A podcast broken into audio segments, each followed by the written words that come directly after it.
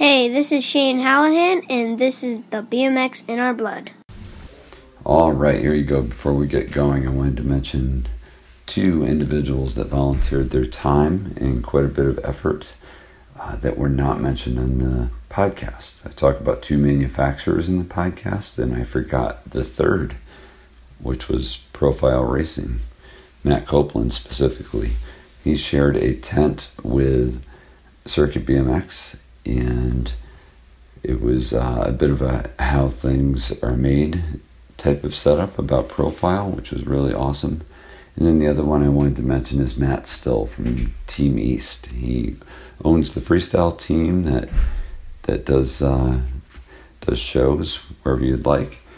He brought all of his things down from Western Mass as far as uh, ramps, box jumps, um, airbag landing, all kinds of stuff. So uh, I really wish I recognized him yesterday when I was talking to the crowd after the picture, but uh, my notes weren't complete. Just wanted to acknowledge these guys because they work really hard all the time for the benefit of BMX and all of us. So enjoy the podcast. We'll talk to you soon. All right. So, welcome to the BMX in our blood. All right, I'm going to mess up your last name. So, I'm just going to say I'm with Lori from Road to Recovery, but what is your last name? Um, well, I go by Armistead. Armistead? Mm-hmm. Okay. So, you are here. The whole idea is to get the uh, get some background on Road to Recovery and have you kind of see what we got you into this weekend. and then after the event, we'll talk again, but keep it short, but just get some reaction out of you of what you kind of saw and, and uh, just what you thought of the whole thing. My gosh, I'm sweating. if uh, I'm sure this is going to get posted fairly soon. Okay. It won't sit for too long before I get it done editing and put it up, so people will still know how hot it is at that point when they listen to it. But yeah, yeah, it is going to be a super hot weekend, so hopefully everyone's safe and just drinks a lot of water, and, and there's plenty of shade to be had here. So, uh, so anyway, thank you for coming all the way up. Um, I'm not even sure how I thought of having you as the beneficiary, so I can't even tell that story because I forgot how I came across it. But I, there's a reason why, uh, and that's because the previous four years of this benefit jam, we call it, were for individuals like Scotty Cranmer, Stephen Murray. Uh, and we'll talk about that in a second because some of these people are on your list that you can explain. Uh, John Lee and the family of Kevin Robinson. That was last year, and that was a tough one, I think, for everybody. But it was, uh, but we did really well, and Robin and the kids were awesome, and Kevin Jr. is now just killing it. He's he's he's already showing signs of his father. It's amazing. Oh, that's so cool. Yeah. So they would normally be here, but he's at Woodward. So there's a lot of a lot of people at Woodward Camp right now. Mm. So um, so anyway, th- th- what I was getting at is I didn't have an individual. So then I started to try to think outside the box. I'm like, okay, fortunately, no one is in major need that I was aware of. Mm-hmm. Um, so I started to think about road to recovery, and then the coincidences started to just pile on with Scotty, who um, we did the jam for two years ago, and since then he is part of every jam. Uh, to just help help generate more more revenue for the beneficiary, which is you, of course. so this is the first time we've done it for a general fund, mm-hmm. which which is really cool because people people come and support no matter what. Uh, so I was a little concerned. I'm like, God, geez, there's not like a, a face to put on it, and turns out we don't need a face to put on it. You know, it's just road to recovery in general I think most people are aware of. Um, but this is a good chance to just have you explain what Road to Recovery is, and then we can maybe mention a couple of the people that, that we've done fundraisers for that, that we've overlapped on, which is awesome. Yeah. So uh, Go for it. Okay, well, first of all, thank you very much for having us out and spending the time to give me the opportunity to talk about road to recovery. Sure, you're So welcome. Thanks. Um, so, kind of the backstory with Road to Recovery, we started in 2000.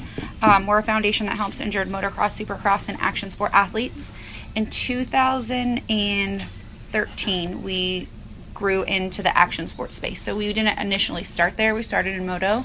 Um, that was started because Jimmy Button, our founder, was hurt in 2000 at the San Diego Supercross, and he was fortunate enough to have some major backing and financial support at a young age. So he had the financial ability to pay the couple million dollars that he had in medical bills.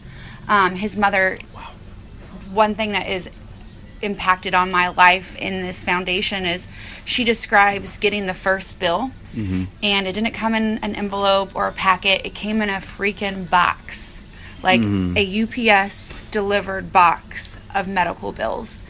And that just i mean every time i talk about it it gives me chills because who unless you're in the industry of medical billing understands that. Mm. Um, Right. it, it was a very daunting task. And jimmy and a couple of two other founders of the foundation bob and bob were like wow what happens when somebody else gets injured and doesn't have the capability like a privateer to spend the million dollars to write off this bill?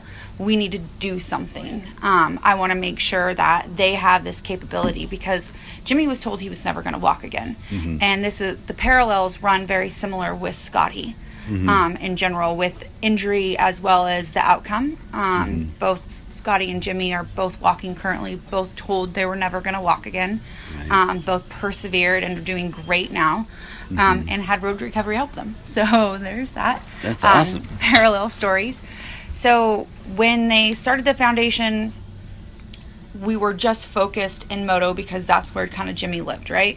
2014, they branched out because Stephen Murray actually was one of the first beneficiaries for road recovery on the action sports side. Oh, okay. Um, and so once we started doing that, we realized how many people in this industry in action sports really needed our help because they don't have a lot of the commercial funding that, let's say, a supercross or motocross rider does. right. Um, Don't worry about me. basically they have corporate sponsors but they don't a lot of them have agents but not big agencies where they're giving them advice on medical insurance so i would say the majority of the athletes that we help in action sports don't have the proper insurance at all Is it required uh, for a sponsor? So, say Eli Tomac, Kawasaki, right? And um, what's the name of the actual team? I think I would know monster this. energy kawasaki Yeah, Uh-huh. so that's the partnership there. Those main two. So, are they required to provide no like, great insurance, or does he have to negotiate that as part He- of his deal? So there's somewhat of an amnesty or um, a pad, we'll call it, in between sponsors, teams, and supercross or motocross or um, the promoter, we'll say. Mm-hmm. If they get involved, they will have a liability mm-hmm. if the athlete is underinsured. So they are they require them to get insurance. They mm-hmm. don't mandate or facilitate the insurance for them. So the AMA, when you get your license to ride, says says you have to have a level of insurance. It and that level of insurance is bare bones, and it's just medical, which is great. I'm super stoked that they're making that initiative a requirement. Yeah. However, if you get hurt with a spinal cord injury, or even let's say you have bare minimum insurance, you break your arm, you're going to walk away with a couple thousand dollar medical bill. If you have a higher yielding insurance, let's call it like Blue Shield Platinum level, where you're paying um, twenty one hundred dollars a month out of pocket.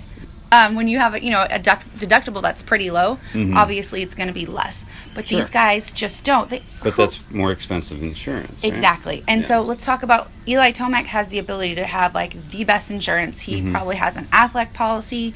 He has um obviously like a disability and Mm-hmm. um major not just major medical but But that's on him. catastrophic. Yes, 100%. He did it on his own. Okay. Every okay, so if your agency of record, so his agent, and the team cannot tell you what type of insurance to get. They can say, you know, that advise you, but mm-hmm. once they mandate a certain policy, there's a level of liability that they're responsible for.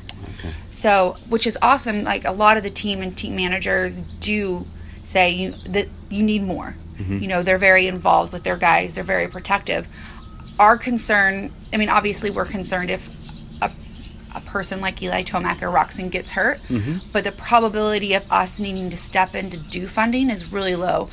We we are helping the privateers or you know the Scotty Cranmers who obviously do well from themselves and have a great partners like Vans mm-hmm. and Monster, but Right. we're not really educated enough with like a team manager on insurance.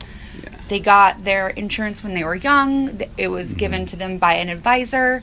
I mean, they just want to make sure they have the insurance because X Games requires it, but it's just like Oh, they do too. Yes. So Oh. any type of X Games or um, Dew Tour, everybody requires the median insurance. So just the bare basics level, Right. which is great if you break your leg, get a compound fracture, but if it's career ending, Right. you're not taken care of. That's going that's going to pay for most policies 2 weeks stay in the hospital. Yeah. If that Right. and like I can't really say specifics, but a Mhm. lot of these guys are hurt outside of where their insurance coverage was initiated. So if you like there's certain policies out there right now which we've had four action sport athletes that this has happened to only cover them in the state where they got that policy. They're worldwide competitors and they didn't know. They, they just didn't know. see Think it. about it. When you're Right. Mm-hmm. 18 and you're getting this insurance, what's the la- like? You just you just want to compete. Yeah. You want to do awesome. You're concerned about practice. You're concerned about training. You're concerned about what you're eating. Hey, Mm-hmm. you got an insurance policy. The guy told you it was good. Mm-hmm. You're not thinking like, oh, I'm gonna miss this trick and I'm gonna have a spinal cord injury. That's the last thing these guys want to think about. Mm-hmm. Um, like, yeah, they have friends that have gotten hurt or they've heard of a big name guy that's hurt, but they don't actually think that's going to happen to them. when Mm, you're right. 18, you're invincible. Right. So it's it's a it's on kind of road recovery. We've are working to get an insurance policy that's going to be available for these guys. It's extremely difficult. The me- insurance Mm-hmm. oh, so you're industry. trying. you- You're also as a as a uh, nonprofit. You're starting to advise and and offer. Oh, yes. Not necessarily through you, but facilitate this so you can head off the, the issue. Both. So Okay. Mm-hmm. right now, right now we can advise anybody. So we have a couple of insurance policy writers Mm-hmm. out there that we know of that'll give you that we can say, you know, go talk to this guy. He's not going to do you dirty. Yeah, like yeah. he is professional. He Mhm. knows what he's talking about. Mhm. Um, he's going to try to give you the best deal for what you need. Right. Um, and then we're also working with um, a very long process of Mm-hmm. getting um, an insurance policy that's major medical, Mm-hmm. disability, and um, long term catastrophic coverage. Right. Basically, and it'd be a million dollar policy for both catastrophic injury and disability. Mm-hmm. Um, and it's, I mean, I've got hired in 2016 and I've been working on it since then. So getting it done is extremely difficult. But once we get it done, there won't need to be a road recovery because these guys will have the insurance coverage that will be able to pay for their medical bills and it's long term. So if you get hurt and let's say you have a spinal cord injury or say you're kind of like Scotty where your PT or your rehab process is about a year and a half, right? Mm-hmm. You're not going to be able, currently he's not competing, but he's back to working, right? He's Mhm. broadcasting, working for X Games and commentating. Um, so he, he he's good. He doesn't need road recovery anymore. We still pay from what's left in his fund, his PT every once in a while, but he's fine. Um, if we were able to get a policy that was able to do that, at least a long term one, they would be completely covered. Right. Um, And- and then we could do other things. and find some way to make it affordable or try to educate an 18 year old on how important it is to budget this into whatever expenses you have for the year. Our goal is to make it affordable because our plan would consist of not just action sports or not just moto, it's everything. Yeah. So moto and action sports together. So our pool is vast. Uh-huh. And on top of that, my goal is to actually be able to give it availability to buy-ins for like the mechanics. So anybody who's working in the industry will be able to because the mechanics who work for the team, they're not covered. It's not like a corporate job. When you think of a motorcy- motorcycle racer, they're a, a privateer, not a privateer, but they're a um, oh, what is it called when you work for yourself? Independent. Independent contractor. Thank really? you. That's exactly Is what it it? is. Okay. Yes. And so are the mechanics. So while they're being paid by the teams by their contract, they're Mm-hmm. not part of a corporation that's paying their insurance or Right. giving them any type of benefits. Yeah, you know, it always amazes me because the majority, uh, well, it, it's just like BMX racing or BMX freestyle. It's actually even tougher in BMX racing, and you could speak to the same will be part of this one. Uh, but they just, they're not making a ton of money at all. It may appear that they're making a lot of money, but even if they if they are doing well with the one, two, three year contract, that could be it.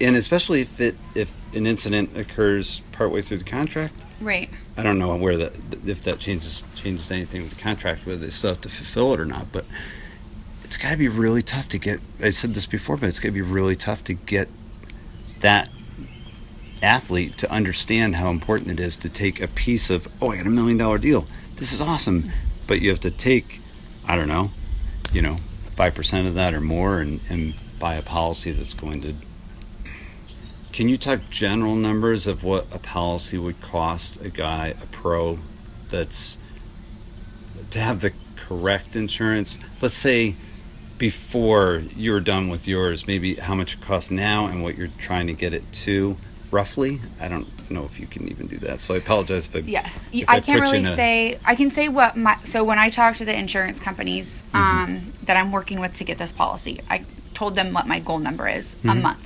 So our monthly goal for major medical, Mm-hmm. um, catastrophic insurance, and long-term disability Mm-hmm. is a monthly payment of under five hundred dollars, and that is like a low. Um, that's not bad. deductible. It's not. I mean, like I was saying earlier, like a Blue Cross Blue Shield PPO, which is kind of like whenever we see that an athlete has that, hmm. we're super stoked because that hmm. means we're not going to have to fight on which surgeon he gets. Hmm. Um, we're not going to have to go back and fight because that's kind of what we do. Like we we fight on behalf of the athlete when we start getting these bills or before they go into surgery. So we talk to the ambassador at the hospital. We talk to the surgeons we talk to the the mediator in between and then we also talk to the insurance so mm-hmm. we're fighting to make sure that they get the best level of care as well as the best surgeons possible mm-hmm. especially if it's a, a neurologist. We want to make sure that they're getting the best neurologist within their area or can we mm-hmm. fly them to a better one? Um, so when we see that they have a blue cross policy they're more willing and to work outside the network. Um, it might sometimes be expensive, but that policy is not as expensive. So if you just had, you know, your local coverage, like a lot of our athletes do, um, and some athletes that we have when they got hurt didn't even have insurance, which is crazy because they just got insurance for that one event and Oh. didn't get it forever. So five hundred dollars for all of that is kind of my goal. Yeah, um, yeah. Right, Right. now, that's not the case because we don't have. A, there really isn't a. So the way insurance companies workish, from my knowledge, which isn't very vast, like I have people that are helping me get this done. Um, So I definitely can't speak. This is hundred percent correct. But basically, if you have a group, a policy group, and the bigger your group is, the less you're going to have to pay for coverage of that insurance. Obviously, I mean, our coverage is going to be extremely intensive, I guess. Like there's lots of options and it, the coverage is vast. It's not just major medical, it's all those other things. Um, so the more people that we have to buy in, the less it is. Sure. Unfortunately, because road recovery isn't actually paying a percentage of that insurance, they can't do a group. So like what how the guy that's helping me with the insurance, that our insurance negotiator, Mm-hmm. told me is that even the real estate union Mm-hmm. can't get this insurance policy done because there isn't one person flipping the bill to pay a percentage of it. So, like, if you have a job and you work at Lori's Table Incorporated, and Lori, as a CEO, as the company, pays a percentage of your insurance, and then you pay the rest of it. Yeah. There's your group. Exactly You can't be part of your group then. we can't put together a group because as a foundation the liability of that is extreme um, because somebody could sue us because the policy didn't cover something or somebody could there it's just a, a level of litigious Mm. society that we're not really going to get into Sure. and then on top of that we can't have a union Mm-hmm. like our our sport's never going to unionize. There's mm-hmm. two different action sports is too vast. There's too many different sports that fit into that action sport category. Mm-hmm. And motocross and supercross, they're not going to do that. So we don't want to put together that policy because we don't want to look like we're trying to unionize anything. Um, we just want to be able to get a policy together and offer it to everybody, and then they could buy in. Um, it's easier said than done. I mean, Sure. again, I've been working for to it for like almost three years now. Right. Um, if a guy out of pocket right now, insurance is expensive. Um, they're probably going to be about eight hundred dollars a month for a good medical plan and a good Aflac policy. Yeah, and if you're a privateer, you're lucky if one weekend you get 800 bucks back. Exactly. So Yeah. they just can't afford it. Yeah, And it's yeah. understandable why they're getting the the bare basics because historically the statistics of them having a spinal cord injury or a major brain injury or just Yeah. an injury that's going to take them out of the game for a season was Mm-hmm. really really low. That's not the case anymore Right. we're having tons of guys. I mean, we have, I don't even know what the number is this year. I want to say we had over five this year alone. And then since, Majors like Blake Savage. Is that, is that yeah, the name? and Blake Savage. oh gosh, you know, he's, Yeah. he's phenomenal. He's a lot like Scotty in the context that he has a spirit Mm-hmm. and drive and just you meet him and you're you are enamored. Mm-hmm. Um, he's passionate and wants wants to walk again. Mm-hmm. And if he if anyone's going to, he is. Um, mm-hmm. he just has that innate quality about him that's like, wow, you're gonna you're gonna do it.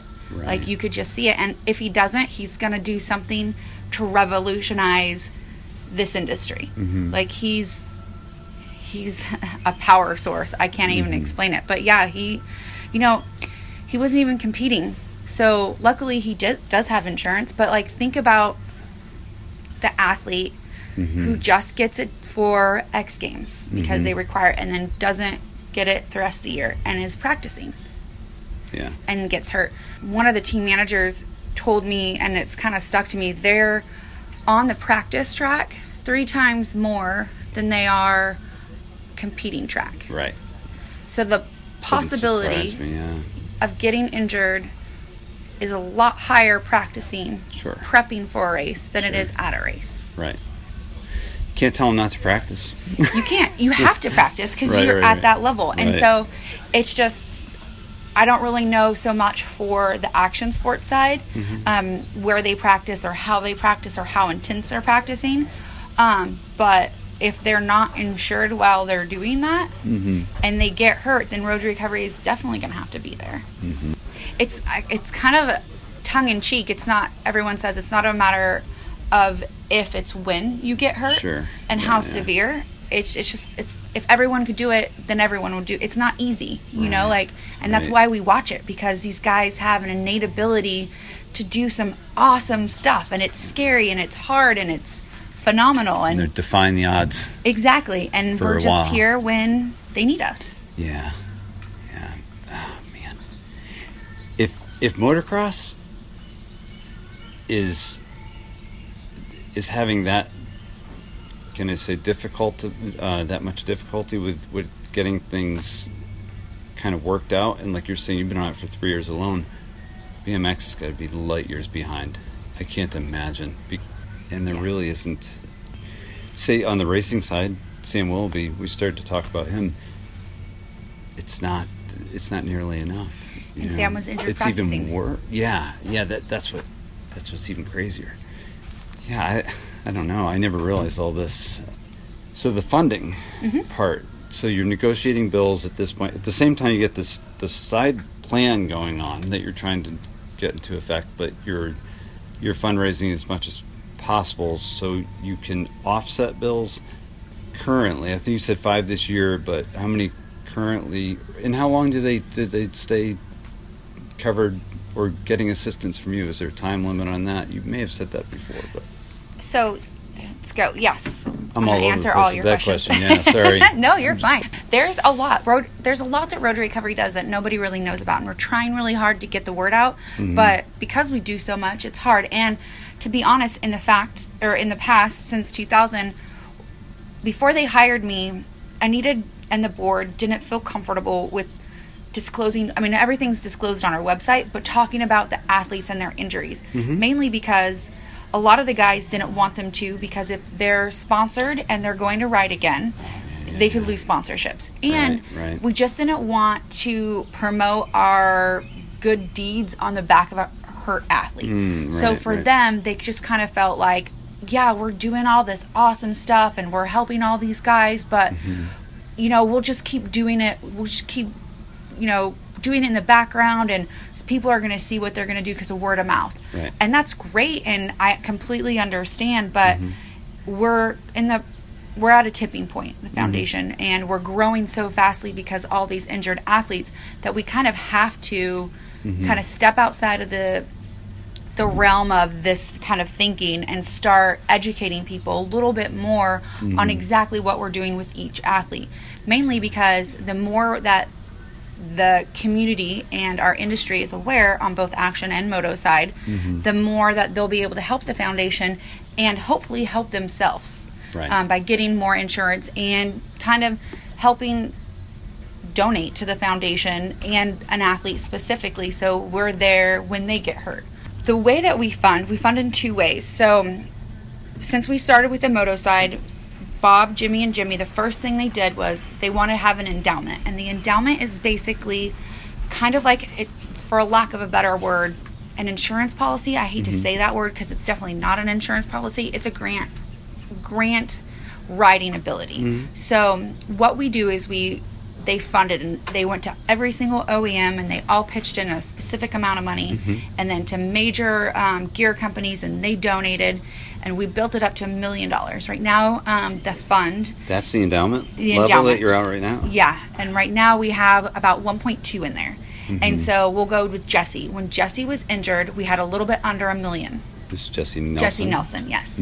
So in 2016, we had about a little under a million at that point because we granted it out before. When he got hurt, we automatically gave him $75,000. dollars So that is liquid in his account, ready to use instantaneously. And that's not a, out of the endowment. No, that is out of the endowment. We Okay, took, all right. we granted Jesse seventy five thousand dollars, Gotcha, gotcha. Okay. and that give gave us the ability to, if he needed a med jet, we Mm-hmm. could fly it. If there were like we needed to fly his family over, we could use Mm-hmm. that money. If there was some type of let's say shot that needed to be sent over from Minnesota, and Mm-hmm. we needed to pay for that airplane ticket for that shot to get there, we could do that. Mm-hmm. Um, we have the ability to make instant payments right away. Mm-hmm. Now, the second way that we fund is crowdfunding. So we opened up a Jesse Nelson Road Recovery cost page through our website, and people can donate online that way. It's kind of like GoFundMe, but better because there are no fees. Right. So with that, the athlete gets well at that point it was six percent. So Mm-hmm. Road Recovery held back six percent to pay for our credit card processing fees. You know, my fees for building the site. Sure. Mike um, Young, who is our other employee, he handles all the athletes. So like that six percent paid for him Mm-hmm. Sure. to talk to whatever. Um, now it's at ten percent, but basically Mm-hmm. Six ninety nine. So ninety four percent of that dollar, Mm-hmm. so four cents of that dollar you donated to Jesse went straight to him. It's pretty good. Yeah, I mean, it's better than any other crowd sourcing Right. com- right now. I mean, credit card percent is like three for most. So yes, it was. We Right. feel as though it's completely fair. Right, right. Um, so there's those two ways. Luckily, his fund is at like three hundred and something thousand dollars. Really? Yeah, and Scotty's Wow. was quite large as well. I think in the couple like two Mhm. um, because they're bigger names. Right. So um, Right. that obviously went viral. We had a huge donor that donated a um, anonymous donor that donated a large amount of money that we're able to buy a sprinter van from. So For two road to recovery no, for road to for? Jesse Nelson. Oh, for Jesse. Yeah. okay. So Jesse Wow. needed a sprinter van, you know, because he was in a wheel. He's in a wheelchair. Yeah, he need, and he's still active.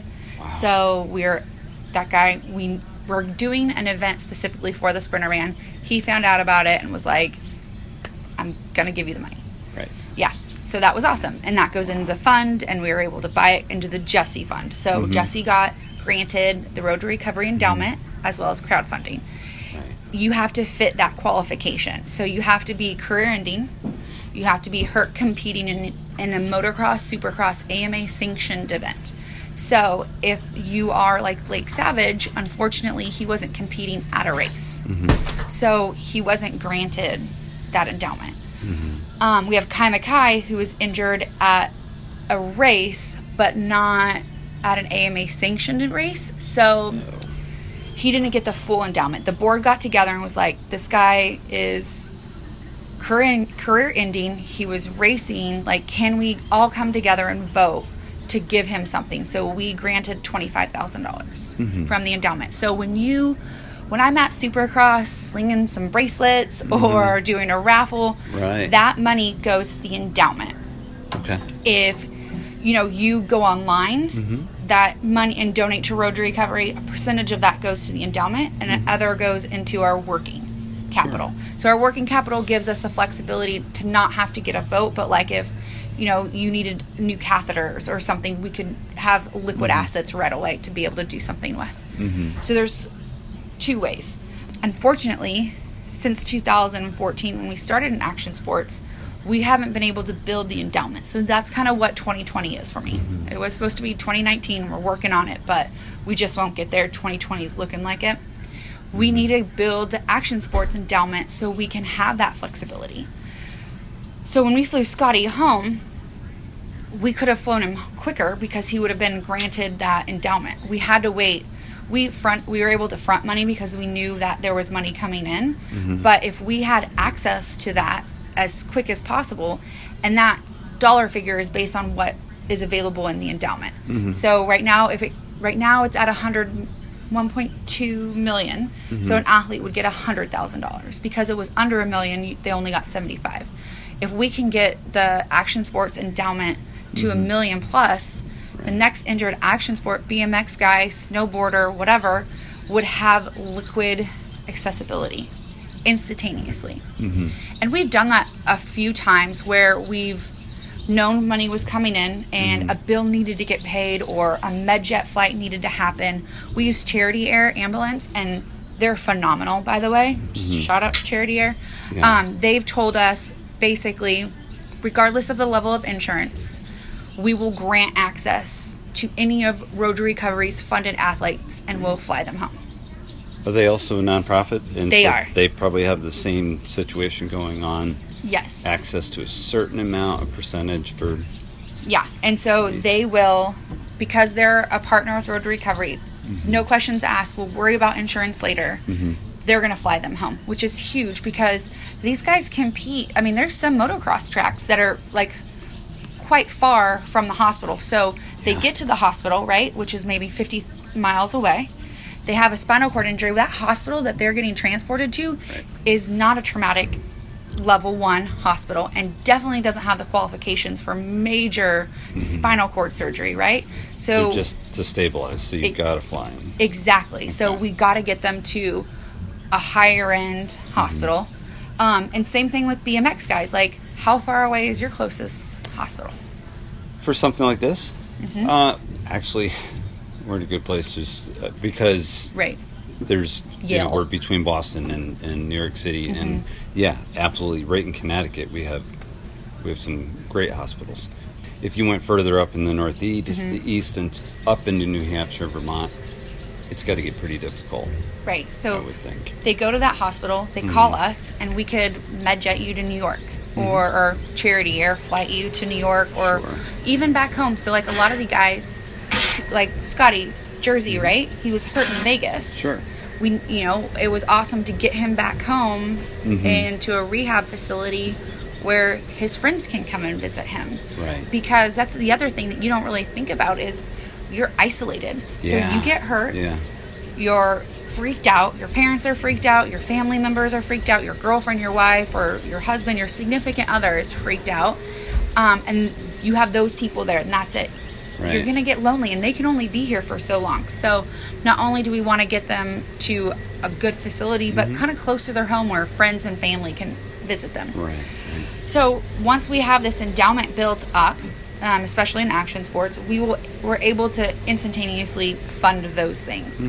And in the past, with a couple of other athletes, Ben Leclerc is one of the guys, and uh, Colton Moore, where Road to Recovery knew that they didn't have the funds currently, but they needed an, a payment right away on something, um, like medical bills, for instance. If we do a cash payment, there's a discount. And so for every dollar that gets funded into that athlete, we want to make it go as far as possible. So if we can get a discount by doing a cash payment and they don't necessarily have that $300,000 ready to go, Sure.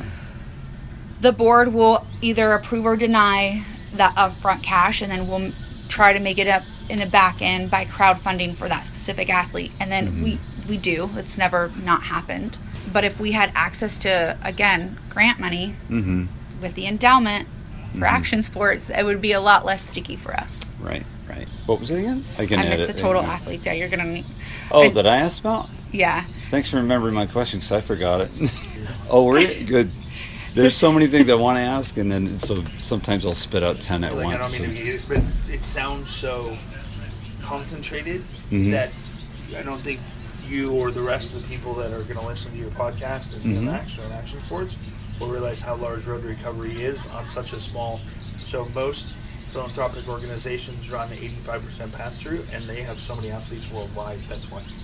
Gotcha. Okay, so Gotcha. since 2000, Road Recovery has granted over $7 million in funds to Mm-hmm. 85 plus athletes and their families. So not only do we fund for, you know, an injured athlete, but we've funded for, um, like Erik Roner, who passed away Mm-hmm. uh, parachuting. We did a fund for his family. Right. Um, we actually just recently closed that fund for him. Mm-hmm. So it's not just those athletes; it's also extended family. Oh, like Mandy Fontaine, her dad was injured this year, um, and she's in this. Obviously, she works for a Honda, she or PR firm that works for a Honda HRC. Her dad also owned a company that utilizes the industry, and so he is paralyzed from the chest down right now. Was injured um, at a work accident, and we're funding for him. I see. So it's not just athlete specific, but we can, if the board approves, Mhm. help out industry family as well. And then Road to Recovery is granted 200 and we'll call it 80 plus thousand dollars towards spinal cord research Mm-hmm. um, to kind of like Wings for Life and the I can't think of the fund that we actually went to. Just research for spinal cord mm-hmm. injury, which is extremely important to us because the majority of our guys have a Right. spinal cord injury. And then 23 action sport athletes since 2014. We raised 2.3 million dollars for action sports specifically, mm. and that's not endowment. That's cause specific. Right. I mean, this just started happening. Since You said this before, 2014. but 14, yeah, yeah. that's, That's huge. good. You know, we were talking about you coming here. How much, you know, how many of your staff would we need, and you know, just just use fine. You Yeah. know, so immediately I'm I'm thinking, and then you and then you were letting me know like, okay, well, I'm trying to figure out which way to do it to bring the tent. You know, should I ship it? You know, the whole thing. I was really impressed with how how important it was for you to to make this trip as low cost as possible uh, in Powder Ridge, where we are today. It's hosting the event on the uh, facility side. They offered up the comp room so you could stay here, but I was really impressed by the fact that you were really conscious about every dime. It's like, okay, sounds like it's going to be worth it for me to drive because I'll be able to save that money and and uh, basically keep more in road to recovery. So we all know that non. Actually, maybe not everyone knows this. My sister worked at a nonprofit um, a few years back. Nonprofit doesn't mean everyone's working for free. Right. Uh, so, but you you still sound like you're keeping it as tight as you can, so the most money as, as you possibly can, whatever we raise or you raise goes into the fund, right? So, how many people are on staff? I guess would be a, a question. Like, how much does it take to run? To I answer mean, I your suppose question, it's nonprofit, so maybe it's public. everything is public knowledge. You right. can go and look up our tax Yeah, yeah. documents online, and it has it tells you how much I get paid. It tells you how much Anita gets paid, how much Mike gets paid, um, how much it costs just to run Road Recovery, Mm-hmm. um, and that's at a actually it's less than twenty percent. So a true nonprofit should run an 80-20 percent split. Oh, okay. So eighty percent goes to whatever because Uh-huh. they are champion Right. um, and 20% should go to overhead. Mm-hmm. We all work from home to keep overhead as low as possible. right. Luckily, Toyota and Toyota of Escondido give us event cars, Mm-hmm. so we just have to pay for the insurance and obviously the gas. But like, there isn't a company. We have a company card, but mainly because we have two wonderful sponsors, so that keeps the overhead low. We don't have to worry about like. If it was my car, most companies would pay like the mileage plus gas split. We don't have to worry about that. It's awesome. Um, and Toyota of Escondido pays for the oil changes and that kind of fun stuff. Really? Yeah. no matter where you go. N- Well, I go to Toyota of Escondido to make sure that it gets funded there, and they take care of that. And then we have a tire company, so if like our, we need new tires. Yeah. So again, we keep our overhead as low as possible, and we, we're actually under twenty percent. I don't really know right now what it is. We're working on those breakdowns because we're putting together a very large deck that is hundred percent transparent on what comes in and what comes out. Um, so you can see all that stuff obviously online. Right. It is extremely important for us to make sure that each event is run on a low budget as possible because it it's based on donations. My salary is because of people donated to the foundation or a sponsor granted us money or my getting a grant. Um, and a lot of the grants that we do get are very specific, so it has to be can't be used for employee salary. It has to be used for um, braces or wheelchairs. It's we do abide by those guidelines whenever we're getting money and how it's written. Sure. Um, so again, like that has to pay. We have or that has to be done correctly. We have three full time employees. Anita Button is the director of operations. She handles. She actually has the toughest job. She is a godsend, one hundred percent.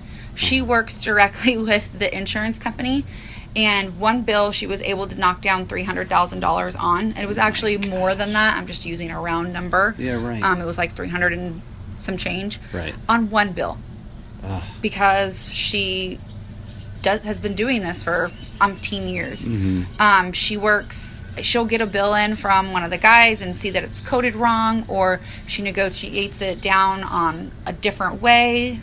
Obviously, she knows that cash payments is that Mm-hmm. way, but she also knows like if we use a specific code for this thing, like it's over my head. She's awesome. Like what she does is phenomenal, and it, you know, one bill that should take her weeks to get that down. Um, so it, it's a very long, arduous process. Yeah. Um, so she handles that for all of our athletes that we're currently funding for. So even if a fund is like Scotty, like we're still paying for some of his PT, right? Mm-hmm. Um, his fund's closed, so you can't donate to him anymore. But he still has money in that fundraise zine portal, and so we use that to pay his medical bills with, right? So even though he's not having any more new surgeries or anything like that, no new medical bills, she mm-hmm. still makes sure that the PT company is coding it wrong because you mm-hmm. know human error, you can make mistakes. So she still goes through that with a mm-hmm. fine tooth comb, and she does that for every single one. So even though we have 30 something open right now, we still are doing it for all the closed causes as well. So she does that. She handles all the accounting. She makes sure that, you know, we're on budget. And that- that's basically what she does. She's, again, a godsend. Mike has a really difficult job as well in the context that he has to handle all of our athletes. He's the director of athlete relationships. So he talks to them on a daily basis, all of them. closed and open funds. Make sure Oh, that they're yeah, like once you start with Road to Recovery, we're with you Mm-hmm. through the whole process. So it's not just um, onset of injury. It's Uh-huh. you know we've had people have babies and we've had uh, guys get married and we've been to weddings and we've Right. seen these kids grow and Right. um, we've had you know kids that have gotten hurt at 20 and now they're 30 something so Mm-hmm. it's we're through them through everything from onset of injury to walking again um, Mm-hmm. we want to make sure that we're, we're checking in on them because an athlete they say an athlete dies twice like once when they retire Mm-hmm. and once when they pass away so think about an athlete who's not ready to retire who's at the height of their life Mm. and gets hurt and is forced to retire. Mm-hmm. That level of paradigm shift that they're not ready for is extreme. So we need to make sure that we are having an open dialogue and talking them through the process. Are you okay? What are you feeling? You know, it's under like you are going to be depressed. What are you doing about it? How are you mm-hmm. eating? What questions do you have? There's a lot of things that these guys go through that people don't think about. You know, if you're paralyzed, unfortunately, you don't have the control of certain bodily functions that mm-hmm. other people do, and that is huge. You know, like mm-hmm. having to figure out that way of life it's a lot. And so Mike was injured actually, um, I think in the 90s, um, racing. So he's in a wheelchair as well. He understands it. He's been there. He knows what you're them, what they're going through. He he can kind of give them foresight, not tell them how to feel or anything like that, but Sure. at least be somebody that they can ask any kind of question to. Um, before they had Mike, it was Anita and I. Um, Guys don't want to talk to us about bathroom stuff, Right. You know, and so th- one of the best hires was actually Mike because he can have those open dialogue questions. And to be honest with you, a lot of the guys when they're in the hospital or MPT aren't really thinking about that. Um, it's getting forced down their throat, but like they're still at the early onset injury thinking, I am going to walk again, or I'm going to get through this, or this is all just temporary. Right. Right? So they're not really, well, that and there's 9 million things going on, so they're not really ingesting all this information that's getting thrown at them. So having Mike make those, you know, weekly calls and just asking like, okay, so how's this one working for you or how's this brace or how's your chair and he can talk mm-hmm. to them about cushions or if they're MPT and they are walking again, like how does your knee feel? Mm-hmm. Because oh yeah, I understand that it was your back that got hurt, but everything's connected. So you need to make sure that you're thinking about your knee or your toe or mm-hmm. he has that knowledge. So that's what he does. Gosh, it's like you have a built-in uh, psychologist at the same time, Yeah, I mean, he's definitely not. Um, just because of his personality. It sounds yeah, like, and he is in him having to live it. he- exactly. Um, and he he's just has that personality that you want to talk to him. He's very open, and um, he's just kind of like you. He's that guy that you want to spill all your secrets to. So it mm-hmm. makes it easy for the guys to ask a lot of questions that mm-hmm. aren't necessarily fun questions. Sure, sure. But part of the process, and who else do they talk to? I. It's got to be huge to be able to talk to someone that that is also paralyzed and can completely relate, unlike you or I could, mm-hmm. on on any level of what they're talking about. I think Scotty. I mean, that's that's what's amazing about him. I.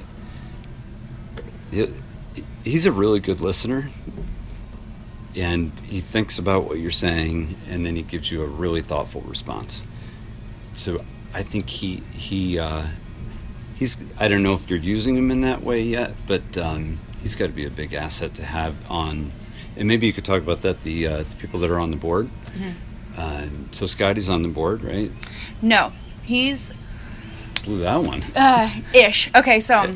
Okay I have a lot of agendas, and I have so and what I, so kind of what I do is everything else. Mhm. Um, which sounds wow, that sounds like I'm giving myself a pat on the back. I I get the fun job. actually I, think of it as a catch-all i'm like oof you've got to you've got to hold open and collect Yeah. everything else that needs to be done so. And Mike also writes grants, so he Mm-hmm. brings in money that way as well. Which I mean, grant writing is not fun. It takes a lot of work. Um, so they're awesome, both Anita mm-hmm. and Mike. I get to do the fun job. I get to go to the events. I mm-hmm. get to, you know, meet people, talk to people, mm-hmm. spread the word of road recovery, um, raise money. I I get to make the money and I get to spend the money um, at things like this and with the athletes. So I, I get all the fun stuff, but I also handle all of our PR.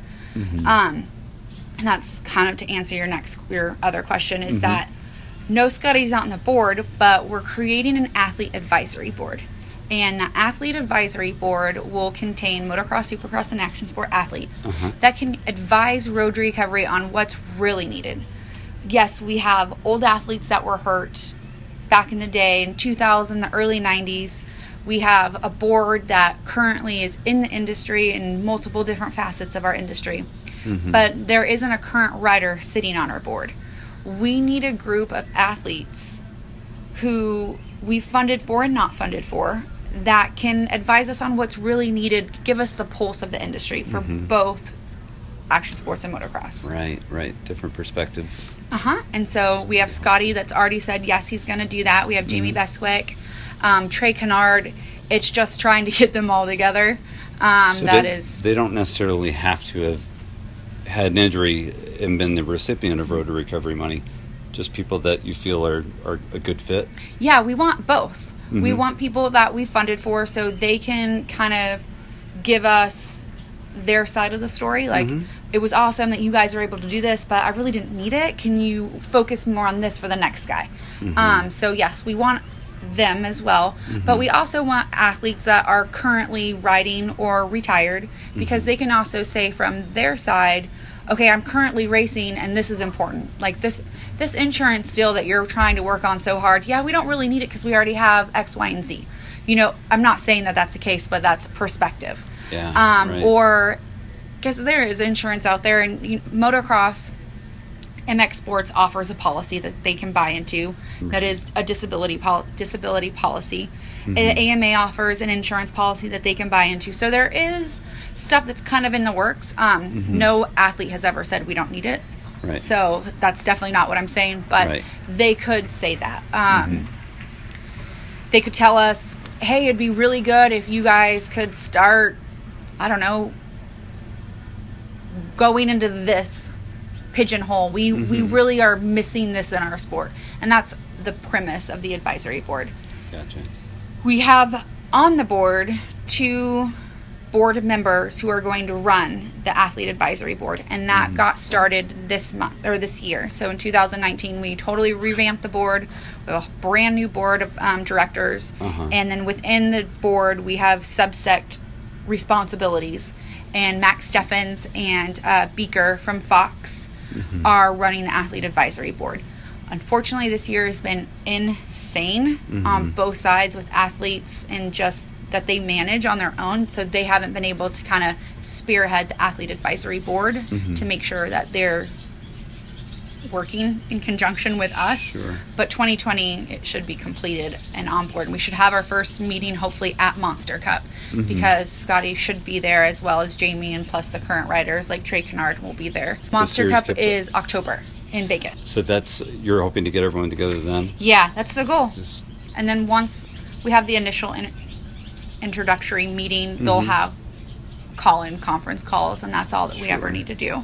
right. And then we can actually show them the agenda and all the nine million policies that I'm currently working on, and they can tell us if it's something that's important or what we need to focus on. Before you started work for Road to Recovery, um, you were already involved in motocross in some way. Ish. Yeah. So, um, before Road to Recovery, I was volunteering and I sat on the board of the Sheckler Foundation. Um, Ryan Sheckler is a professional skateboarder, and he started. I don't know what year the foundation actually started, but I started in 2000 and I want to say like 10ish. I Uh-huh. don't remember the actually time.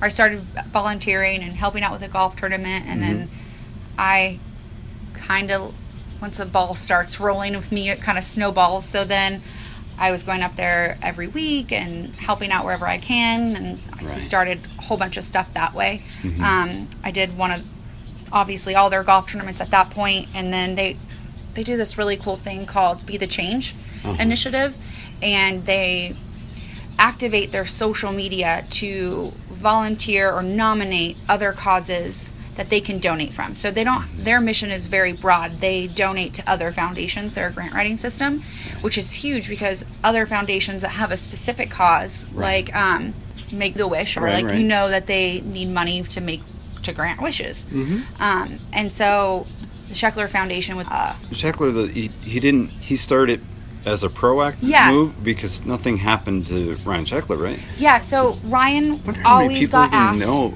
about this because I, I don't.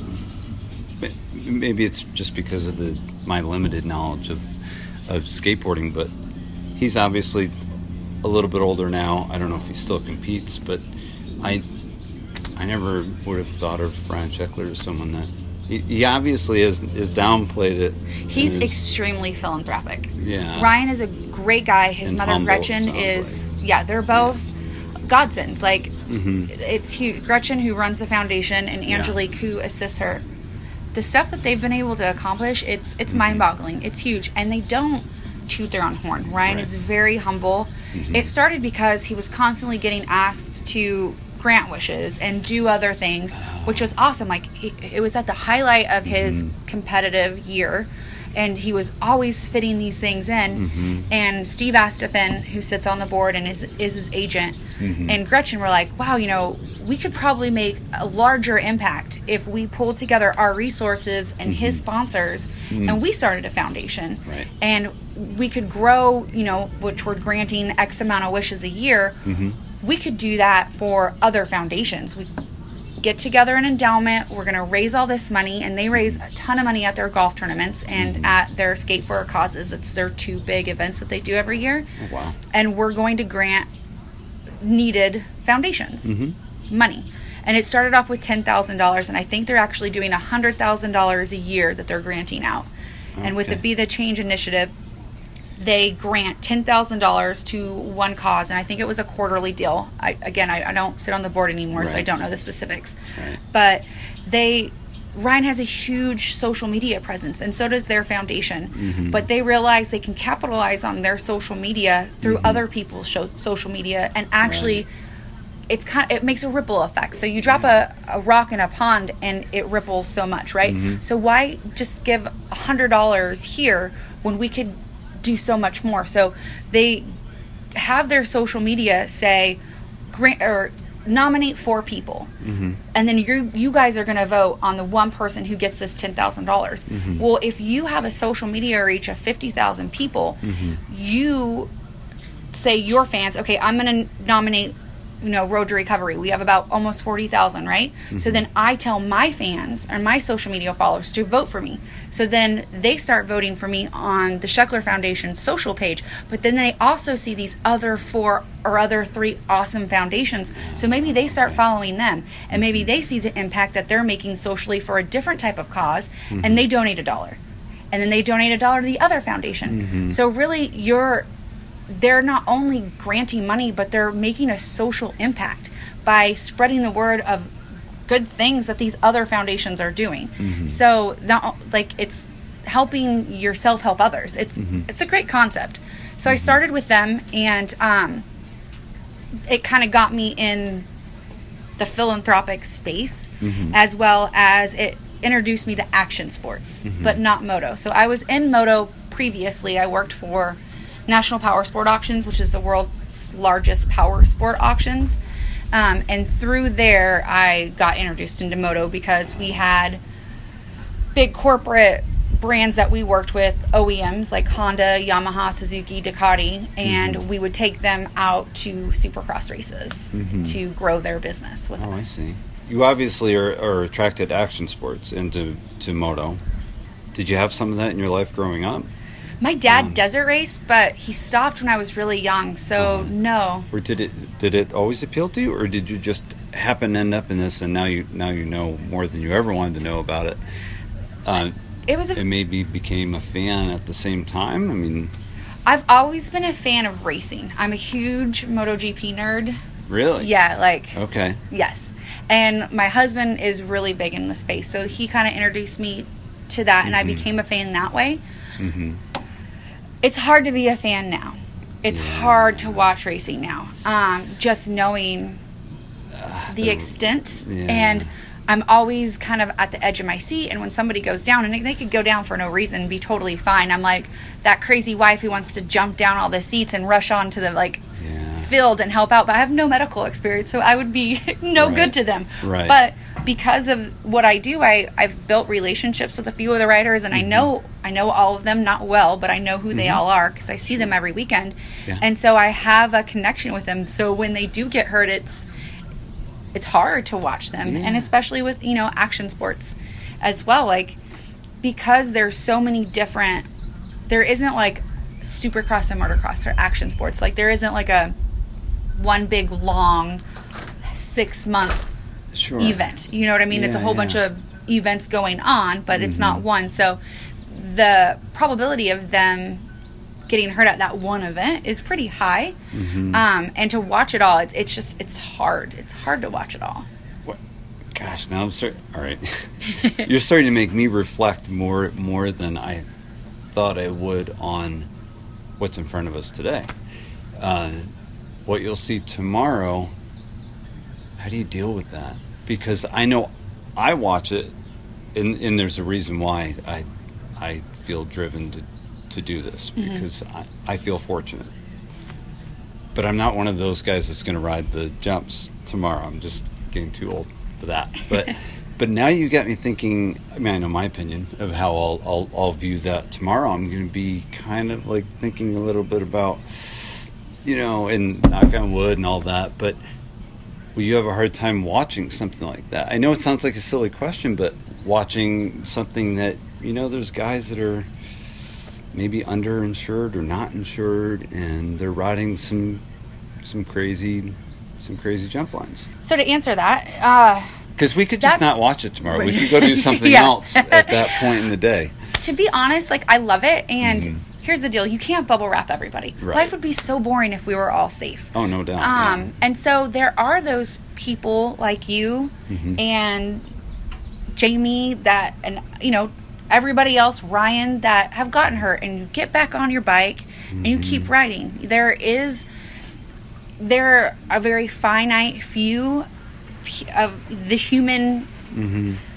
nature of people who are able to do that and they do it because it's driving them and it makes them happy why would i want to take joy away from them Mm-hmm. Yeah. and they're good at it Mm-hmm. and you know it's like nitro circus with travis pastrana right. Mm-hmm. he's been hurt umpteen times and he still goes out and do, does that because and his wife cheers him on because she knows it makes him happy and she's out there doing some crazy stuff herself i mean she's an incredible athlete oh yeah. and you know it's it's at one percent of our population that are able to do it Mm-hmm. and do it well and are happy doing it and understand the level of risk and know what they're getting themselves into because they're pro- they're projecting the sport they're making Mm-hmm. the sport better i mean look at it 10 years ago were they able to do some of the jumps that they were doing who did a right. Mm-hmm. double backflip back then you know it's because of them and their ability to digest fear in a way that propels them as an athlete, right?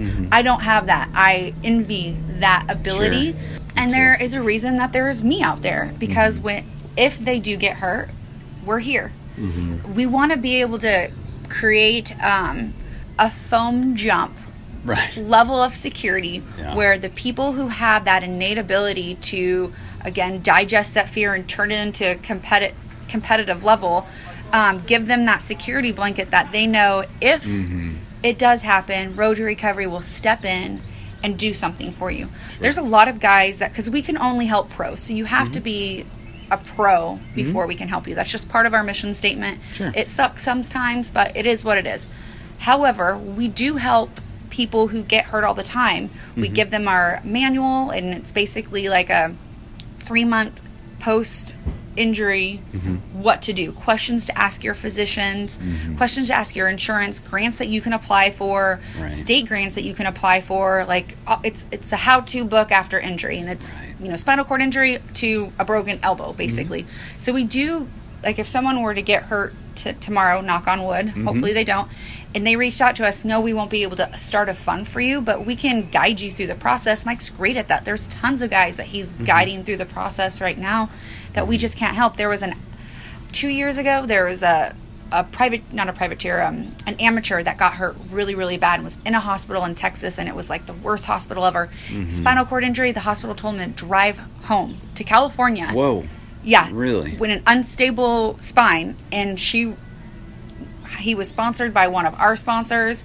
They called and were like absolutely hmm. not. We're going to get you into this other hospital. So we Yeah. do a lot of stuff behind the scenes that we don't talk about that we Mm-hmm. you know whatever because mm-hmm. their passion their drive to compete drives us. Right. yes it's hard to watch because again i want to bubble wrap. Everyone calls me mother hen and it's for a reason but mm-hmm. yeah, y- it's still awesome to watch and to see their achievements.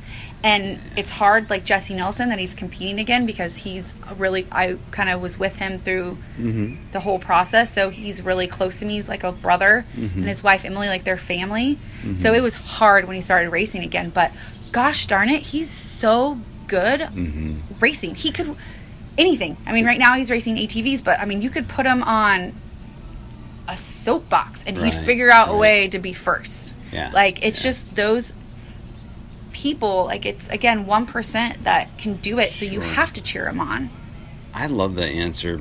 It, yeah, I, I just love it. That's that's perfect because you're right. You can't stop people from doing what makes them feel alive or makes them feel like they're just confident in just doing what they love to do. So I, I'm glad you answered that way Yeah. because otherwise the two of us wouldn't have much fun this weekend at all. No. Like, Like even okay, so Phil Smadge was magical. Did Yeah, yeah, yeah, Oh yeah. gosh.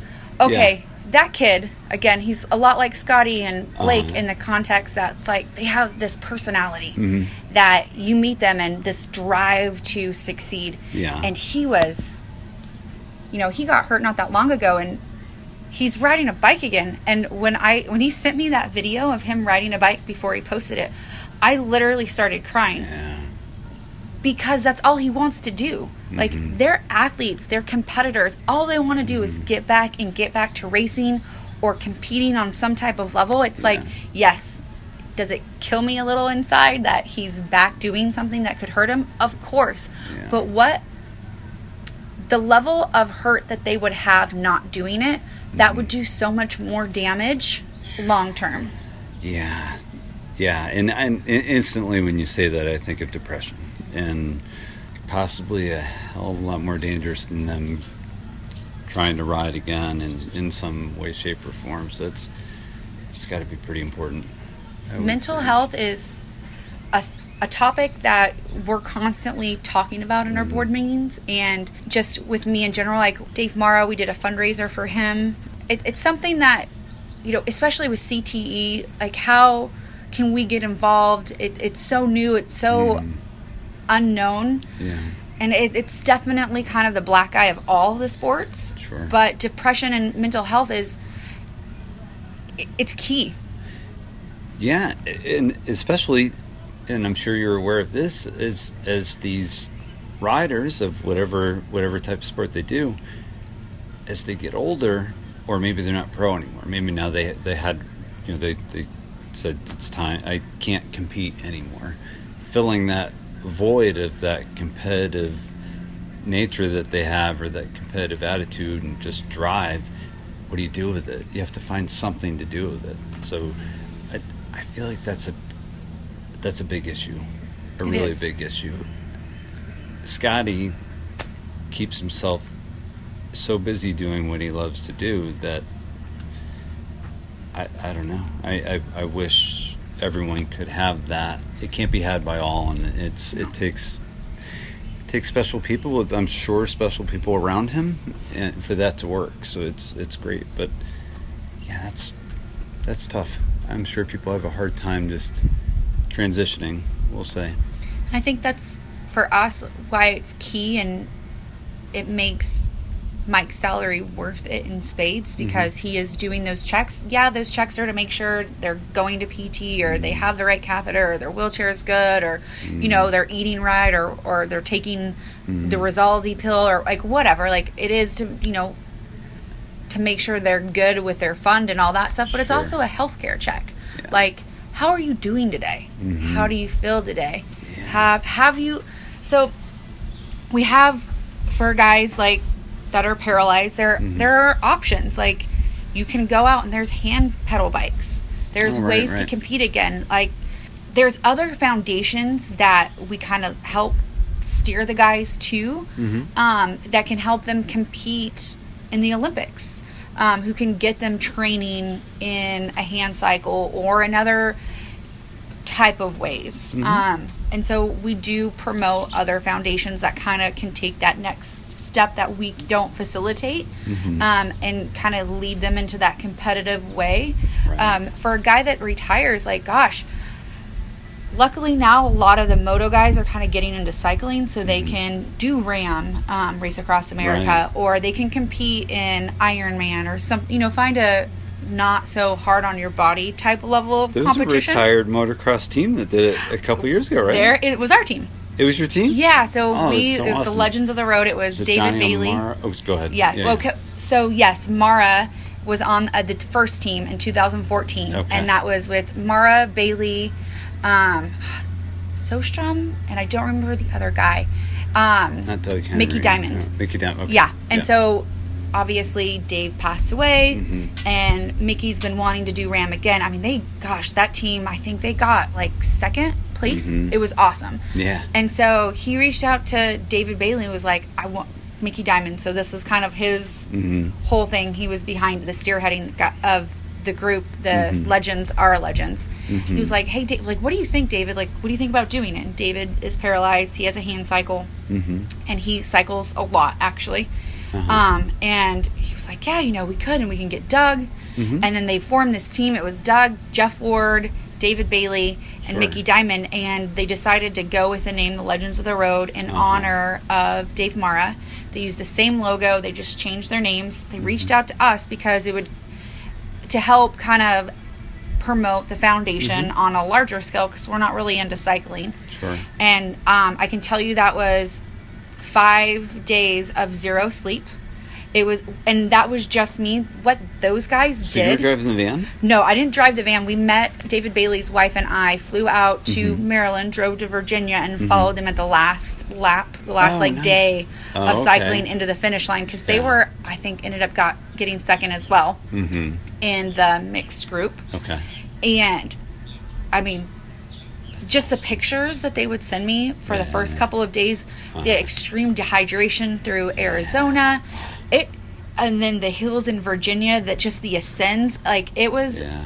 gnarly. Like the stuff that they accomplished, and they even said like Wardy was kind of like their big pusher because he Mm-hmm. was you know, each there was a a bicyclist with a hand cycle, so Mm-hmm. they would go two at a time. Sure. And it, I mean, Wardy would take the hills, and then hand cycle would take this descent. So poor Oh, Wardy was okay. like having to take all these hills, and he was just like, I just want to sleep. Like he, he was gnarly, and Yeah, yeah. that group for us, it definitely did create awareness because Yeah. um, it was definitely something we've never done before and will Right. probably never do again. Right, right. Um, it was extreme, and we didn't even compete. I can't even talk about the level of exhaustion they had, but Yeah. it was really cool, and it was really cool to be able to do something that Mickey wanted to do, which was Mm-hmm. honor the original team. Sure. And they all, since they all kind of cycle, it made sense. Right, right. You know what I have to, I, I not have to, want to uh, mention is you've helped out a few professional women, uh, and that's that's a big deal for us in BMX because uh, women are, are there's some amazing women riders, and right now the, the big buzz is that they're protesting the X Games because uh, they're not they're they're still an exhibition type of event. They don't Right. they don't place, so they're not awarded at all. But it's gotten to the point where a lot of things are starting to title line, right? So it's all it's all starting to level out. But you had mentioned a couple women uh, that have been helped by because obviously the majority of the people involved in motocross or anything moto in BMX, the majority are guys. But you had mentioned a couple women. Who are they, and maybe some little bit of a story about them? Yes. So the most recent ones are Caroline and um, Buchanan Mhm. and Vicki Golden. I didn't know Vicki got hurt. Uh, Yeah, so neither of them are. Here's the deal. Like, so obviously, like we spoke earlier, to Mm-hmm. granted through the fund, you have to be catastrophic. To Mm-hmm. grant Road to Recovery's assistant through crowdfunding, Mm-hmm. you just have to be extremely hurt. So Mm-hmm. out for a very long time. Gosh, so Caroline reached out to us post injury, and I want to say it was almost like a year. And mainly because through Toyota of Escondido, they sponsor her and they obviously support okay. Road to Recovery. Uh-huh. And um, one of the guys over there that works directly with Caroline was like, you know, you should reach out to Road to Recovery because she got injured, had a surgery, then had to have a surgery to cover that surgery. And that second surgery messed up and they left a pin in. And I can't really disclose all this information, but Sure. she ended up having to have like multiple surgeries to fix the original injury. She's put some of it out there online. I mean, Yes. it was the sternum break, right? Yes. So, I mean, it, it sounds brutal. But anyway, so Yeah. sorry. So she's got mega bills from all that, I'm sure. The amount of bills that she had is extreme. And if you look on the our Road to Recovery page for her, it, Mm-hmm. it definitely talks about it. I just don't have the exact numbers here, so I don't want to throw anything out there and be wrong.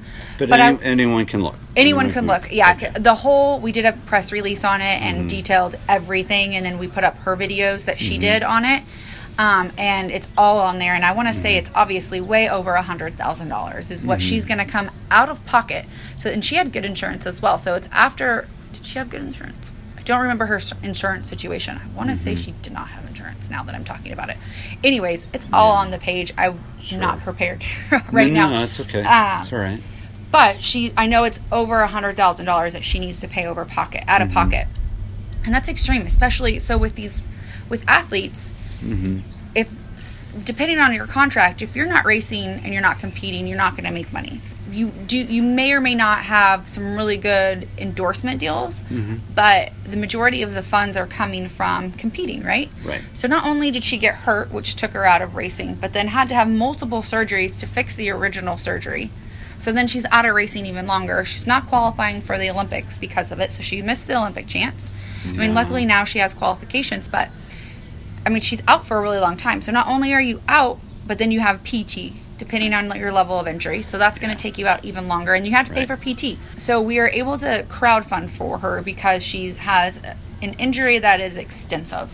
Mm-hmm. So that's how kind of we're able to help out. No, she won't be able to grant from the fund, but Sure. we can still engage her fans. Mm-hmm. We have the ability to reach out to her partner, her sponsors, and mm-hmm. say, if you donate to her fund, it's a tax write off because Right. you're donating to Road to Recovery to mm-hmm. help pay her bills. Sure. So we are able, we're able to do things like that, and like sometimes we make shirts or stickers or other ways to fund for that athlete as well. The crowdfunding deal must be a, a savior because at least it's something. They can tap into something. So you're facilitating, you're facilitating fundraising through the name using Road to Recovery. But and we talked about it earlier. But that's essentially what she's doing. Where people may assume that she's on the full deal and getting uh, endowment money, which is not the case at all Right. and and I have to say, I, she uh, and I would imagine she has a manager. She's really good at marketing herself as an athlete, and uh, and hopefully that helps too. She seems to work really hard at that. Yeah, I mean Caroline specifically, like again, she's competing. She mm-hmm. wants to go to the Olympics, so we had to be very careful about how we went about crowdfunding for her mm-hmm. because we didn't want her to lose potential sponsors mm-hmm. because that that's definitely a, a caution for any injured athlete like coming to road to recovery because we're known for catastrophic career-ending Oh, injuries. right, right. Okay. So we have to be aware that when we put out statements like yes she this is what's hurt it was a sternum this is how she got hurt this is what we're funding for this is where the bills are going to go for and it's all crowdfunding and again like the crowdfunding is awesome because uh, now it's at 10% our holdback because mm-hmm. we just have a lot more fees credit card processing went up for us and Yeah. we have three full-time employees so 10% of that dollar you're still getting 90 cents which is huge right mm-hmm. gofundme i mean you're ma- don't even get me started on gofundme hmm. it's I don't think people realize, to be quite honest. I mean, I, we all pitch in where we can with uh, with GoFundMe, but yeah, I don't think people realize how uh, it's, a, great It's a, it's a business. Yes, it, it is it's it's a for-profit. Business. business. But again, like if you need something and mm-hmm. Road Recovery can't help you, like mm-hmm. I'm not gonna say don't ever do a GoFundMe. Sure. But if you're a professional athlete, anybody listening to this, if you know a professional athlete that's hurt, please reach out to Road Recovery. Do not start a GoFundMe because mm-hmm. it's a. I mean, you end up getting over thirty percent in fees. It's ridiculous.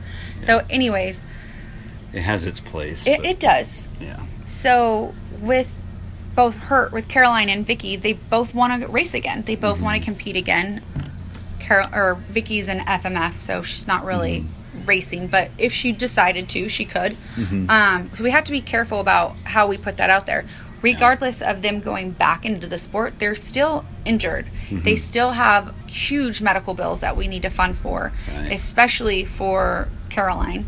Um, Vicki powdered her ankle and Really? her surgery was insane and she was out for uh, about a year as well so gosh. again like yes they have endorsements and they're able to market themselves and both women are phenomenal at what they do in their industries Mm-hmm. unless they're competing on cer- a certain level like nitro circus for Right. vicki or the olympics or another bmx race for caroline Mm-hmm. they're really they both have great sponsors like wiener schnitzel for vicki and Mm-hmm. um, I don't really can't think of off the top of my head for Caroline, but that still There's a paid bunch. them. Yeah, yeah. You know what I mean? That so they were still good post injury. Mm-hmm. A lot of athletes they go away Mm-hmm. because unless they're in the limelight Mm-hmm. at a race competing, they lose their sponsor. So that's Yeah. hard. You know what I mean? So you, you lose a sponsor because you got hurt and because you're not competing, and then you have medical bills. It's this crazy snowball Mm-hmm. effect. Um, luckily, luckily both of them kept everything Mm-hmm. in line because they're huge athletes. But if you're a privateer or you're Mm-hmm. just starting up, and you get hurt in that that context, the majority of the written contracts Mm-hmm. for those athletes have an injury out clause, which is crazy. But I mean, both of But them they are back have up. to, yeah, the deal probably looks so attractive that you're saying, oh, I'm going to gamble this one and, yeah. and take it. And sometimes it pays off for sure. I mean, Mm-hmm. look at Vicki, what she just did with the History Channel and Nitro Circus. Like, that was crazy, the Evel Knievel stunt that she did. And that if you would have seen, which you can see on our on our page, Right. on her page, Right. actually, the surgery of her foot and like Mm-hmm. just how everything was broken, the x rays, it's gnarly. Ugh. And she's out there doing backflips again. Oh my gosh. Makes me think of Roczen too because Roczen just like brutal. Just uh Talk about head. Comeback kid. Yeah. and I'm just going to go off on a tangent. We're going to look back at at what Roczen did in 10 years Mm-hmm. with awe.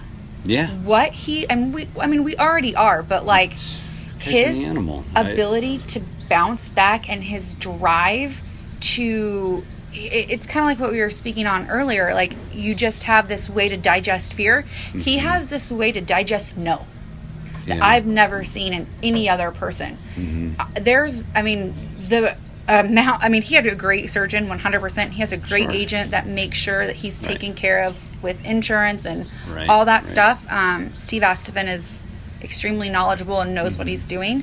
But holy cow, Batman! Yeah. Like just mentally having that type of injury Mm-hmm. and then getting back on the starting gate there's one person that can do that and it's freaking ken Roczen Right. like i am in awe no one thought there was a really high chance of him coming back at all. It- you know, let alone Yeah. as fast as he did. That that injury was brutal to look at. You know, looking both at of them where, where they share it. Yeah, Yeah. yeah, both.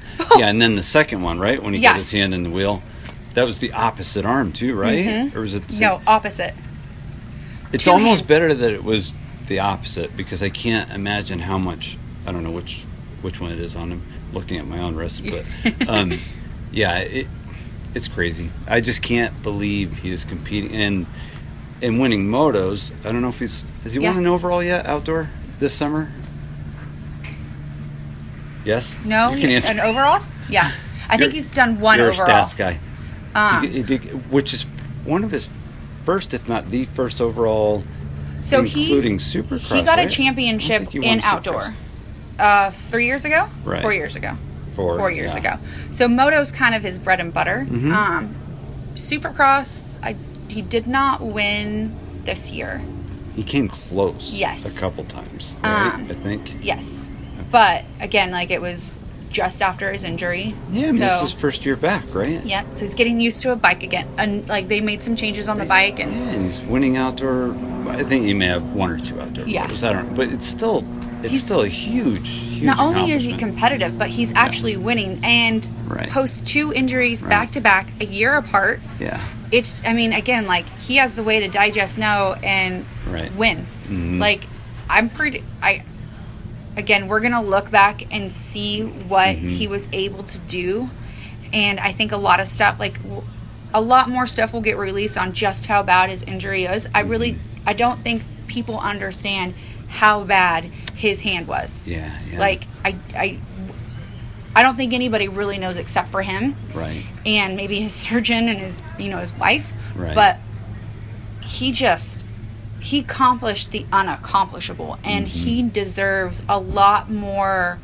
I think people give him credit and respect for what he did, but Mm-hmm. Right. I think in ten years when we like digest or, you know, intersect all of this stuff that goes on with him, Mm-hmm.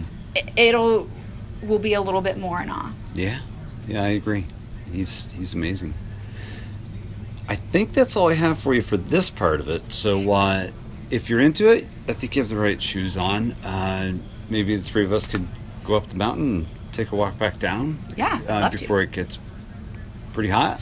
Uh, but yeah, today's the today's the fun day, and I, I really appreciate you coming early uh, for this and to, to set up. So it's uh, it's great, and I can't wait to talk to you when it's over. So uh, at the end of tomorrow, before you head back to uh, North Carolina, right? So um, yeah, I'm excited about it. So we'll take a we'll take a walk and uh, or a lift and then a walk, and uh, give you an idea of what the what's going on here, what the layout is. Awesome! I'm excited. Thank you so much, you. and uh, and yeah, I, I'll add whatever links when I when I do post the podcast. But uh, but yeah, it's um, a lot of people are going to hear it, so it'll be good. Great. I All right. appreciate the time. Thank you. Oh, no problem. Thank you. I course. appreciate it. I'm like hot. yeah, it it definitely Got a little warm. Okay.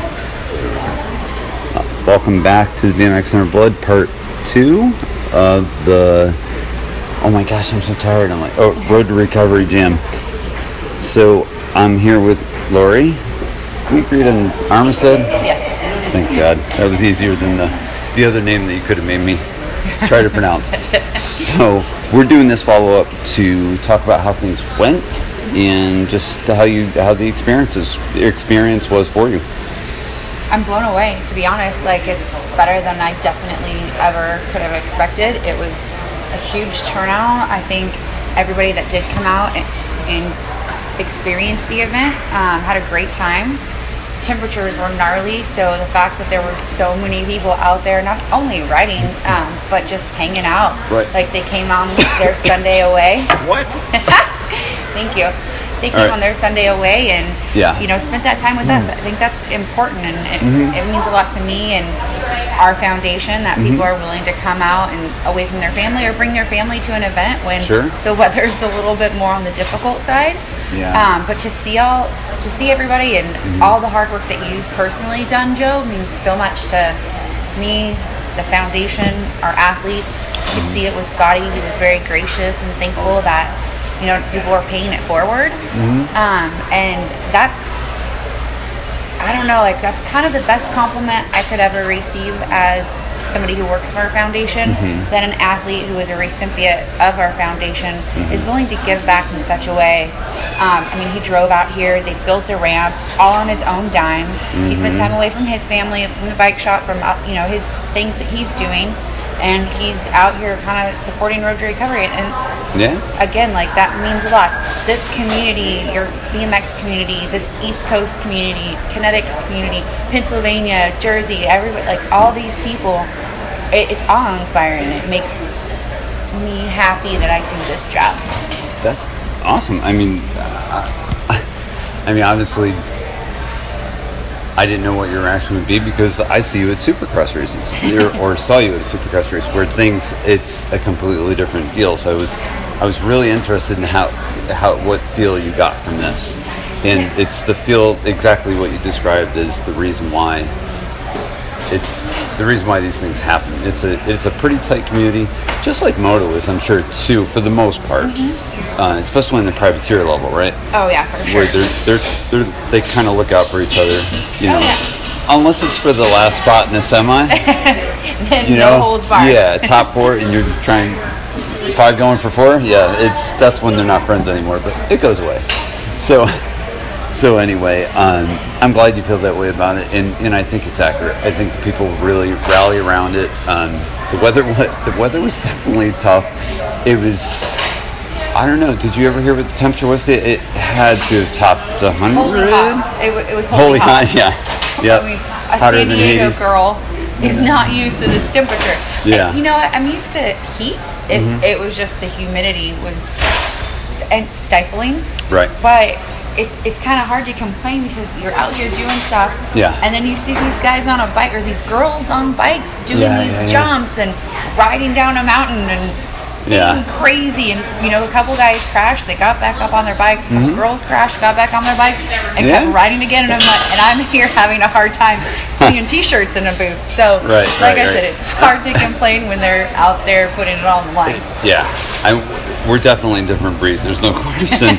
but I'm sure there's parallels with moto, like we were talking about, and especially in the privateer part. So, yeah, and I'm glad you were exposed to that, and and you see, you know, you, you see the tough times if someone you know has to has to head to the hospital just as a precautionary measure.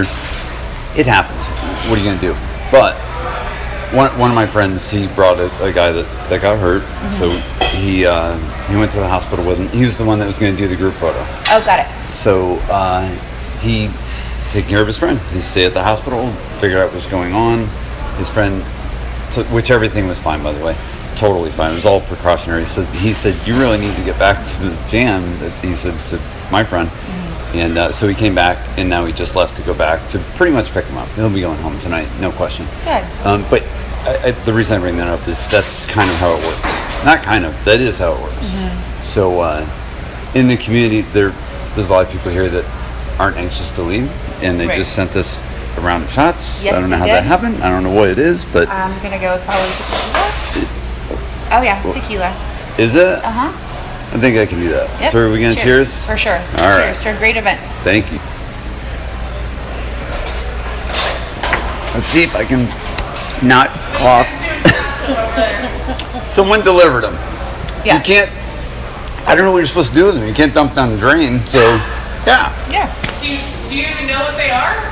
Tequila. Uh, we didn't. She knew. Yeah. Yeah, yeah. When She doing a tell me. podcast, you must drink. Yeah, so we're doing a podcast, so now like, now you're part of the podcast too, which is great. Welcome to the podcast. Sorry to interrupt podcast. No, no, no, You're fine. no. We want you to. It makes it that much more fun when people listen, for sure. Oh, cool. Yeah. No, Um, so, so overall, Mm-hmm. setup from when you first got here yesterday to the way it, it, it you saw the way the whole process went. Uh, was it what you expected? no, it's better. Even better than Yes. Saturday when I when I brought you around and showed you what was what we were kind of up to. Yeah, Is for sure. Um, I was delightfully unexpected, like Uh-huh. surprised, delightfully surprised. Yeah. Um, not saying that I didn't think it was going to be a big turnout or it wasn't going to be a good event. Mm-hmm. Sure. Uh, um, we just haven't really done a lot of BMX events Mm-hmm. So I was a little naive on how the course layout would be, how the different Yeah. events, how I mean, it's this place is beautiful. Powder Ridge is absolutely gorgeous Right. um, and it's a very big location. So I didn't really know how it would translate with so many, you know, Yeah. gaps in between. But these guys are professionals. They've Mm-hmm. ridden here or ridden courses similar, so they knew what they were doing. Sure. Mm-hmm. They knew what kind of course is going to go. And for somebody who plans logistically, you know what I mean? Mm-hmm. Like I just I couldn't see it and seeing everybody come as early as eight o'clock in the morning. I Oh, yeah? people were here from eight till we closed today at five. The same people. Yeah. They're hardcore. Um, In the volunteers, I mean, they we I was out by six. I was outside, and actually, you guys were close behind. yeah. Um, and everyone offers to help whatever time I need them. It, it's lining. it- It's almost unnecessary to line up too much ahead of time. Besides, like a roughly schedule, obviously making sure the venue's ready. But as far as volunteers, my I'll call my friends, all all my BMX friends. It's what do you need? Right. I'm doing it. What do you need? I'm doing it. I'm, I'm going. I mean, one word that I think describes this whole event is community. Mm, I think the from perceptionally outside looking in, mm-hmm. the BMX community is family. Yeah. Um, I could definitely see that. Like you have pro BMX guys here. You have Scotty. You have other guys mm-hmm. who are professional who get paid quite well, right? Yeah. Who are breaking down other people tent, other people's tents. Yeah. Competitor bike. Like their sponsor might be Bike X, but there's Bike B over here Yeah. that's set up. And hey, how can we help you? How can we break down? Like, Yeah. Mm-hmm. what do you guys need? Um, same thing with road recovery. I don't know how many times somebody came up and was just like, "Thank you." Mm-hmm. Like, hey, I I can't afford anything, but like, I just want you to know, Right. thank you. Can I run a sticker? How can I support? Right. Like, that's huge. Right. And looking on the outside, looking in, with the amount of support that you had for this event, Mm-hmm. that, that's huge. We don't really see that very often. With people actually on the ground supporting it, aside from the attendees. Right. Right. I mean, we have a great core group of volunteers. Road Mm-hmm. Recovery has a fantastic core group of volunteers that we wouldn't be able to do what we do without them. Right. Um, but just in general, with community wise, like, yes, hardcore moto fans for sure. Yeah. Like, we have an event at like Pala or whatever, Mm-hmm. they're going to show up early because, you know, their registration and, oh, how can we help out? Mm-hmm. But it, it was the athletes that kind of surprised me the most. oh, okay. Um, yeah. and and the sponsors that were like, what do you, Yeah. you know, competitive brands Right. Mm-hmm. working together to facilitate fundraiser Right. because they believe not only in road to recovery but they believe in you Mm-hmm. they believe in what you're doing they want to help your momentum and your vision grow Mm-hmm. and it's awe-inspiring Thank you. I appreciate it, and I'll, I'll speak for I'll speak for the community that you're referencing. They, they really are. Everyone's on the same page. It's it's rare. Lots of times, event uh, event locations or facilities that, that I've worked in, they're always in awe that that there was no trouble. Like no trouble at all. No one did. I don't want to give anyone ideas for next year. If there's a next year, I'm not sure yet, but. Uh, no one burnt any buildings down. No one spray painted things. Yeah. You know what I mean? Like that. Those kind of worries that that, that I always have. I don't know why I have them because it never happens. So it's it's a responsible group of people that just are happy to be together. And all these guys that are left at the bar, these are guys that that are guys and girls that are they're part of this community and and maybe even a bigger part of maybe they're toward the front of this community and, and just keeping everyone together and positive. I had a lot of people come up to me and just they know I'm about numbers. So I always have these obviously I have Right. goals, expectations. I think we we all? talked about that a little bit. so uh cheers to expectations. like salute yes. So uh, that part is uh, that's me. That's that's me just aiming as high as I can, and all these guys try to help me reach my my goals. And um, I think it was unique, and I think it was important that I gave this a try with Road to Recovery. Um, because I really didn't know. I didn't know what the reception would be. I know that people are going to show up no matter what. Of the four or five hundred people that showed up, it was the people that they were coming, whether it was raining, lightning, what they, they were going to be They're here, no here, matter regardless. what. So that that's what means a lot to me, and you know, I'm sure I'm sure you got some thank yous and maybe gave some thank yous and Oh, all yeah. that, and it, but people really they're they're very uh, conscious and, and aware that that there's a lot of work in what you do, and there's certainly a lot of work in what I do, and they appreciate it. And there's fist bumps all over, and I'm a hugger, so I just I did a lot of hugs, and they're like, "Oh, I'm gross." I'm like, "Nah, so am I. Who cares?" Like, you know. yeah we're all So- a little sweaty today Yeah, yeah. So it it was it was good. So yeah, I I was happy with it, and I'm glad you recognize the community aspect of it because there's also a ton of small jams that happen in the trails scene part of things, which Eastern PA and I probably gonna get myself in trouble uh, because I'll forget to mention someone, but whether it be Pittsburgh, Eastern PA, Massachusetts, Rhode Island, Connecticut, we have jams from now on. Excuse me until we until we tarp up the trails and and that's it. So there's a lot of fun things, and all the people that were here today will be at those events too. Oh, cool. So it's it's really it, it is really cool. So they help make a tough situation as far as temperature mm-hmm. bearable and kept it fun. No one complained. It was just all positivity, Yeah, which is it a tongue big in deal. cheek. I think a lot of people were like, "Oh, how are you doing?" Well, it could be hotter. like it was that was kind of, heard I've heard that? that? multiple times. Oh my I'm gosh, I didn't it hear could that. totally be hotter. I'm like, yeah, it totally could be. We're very, very true. Um, Believe I- it or not, I did not hear that one. That's pretty funny. Yeah, it, it's you know we brought a lot of water and like snacks and Gatorade or whatever just because I always prepare for that stuff. Mm-hmm. Sure. And I saw like people just needing stuff, so we were handing it out. And then I also saw other tents like a little kid would come up and be like, "Hey, can I buy a water?" And we Mm-hmm. just give it to him. And again, it's that renewal of sense of community Yeah. here and kind of helping each other out and just Totally. And being nice people. Yeah, totally. And I, I do, I do want to shout out uh, two of the, the vendors. That, well, well, call them vendors, but they're really, they're really manufacturers. They're, they're not selling anything. They're they're showing their product, but they're also doing their own raffle for, Right. for a bike that they're giving away. So uh, I, I want to shout out Kink, BMX, and uh, Subrosa. Um, those are two off the top of my head uh, that really went above and beyond, and they always do.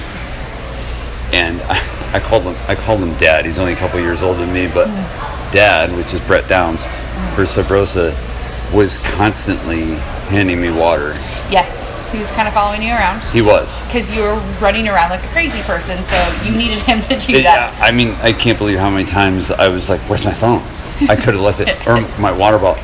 I probably still have stuff all over out there, but Yeah. um, but that this particular guy, Brett Downs, he, he was he was worried about me. Like, don't dehydrate, Mm-hmm. don't don't get heat stroke. You know, we need you all day.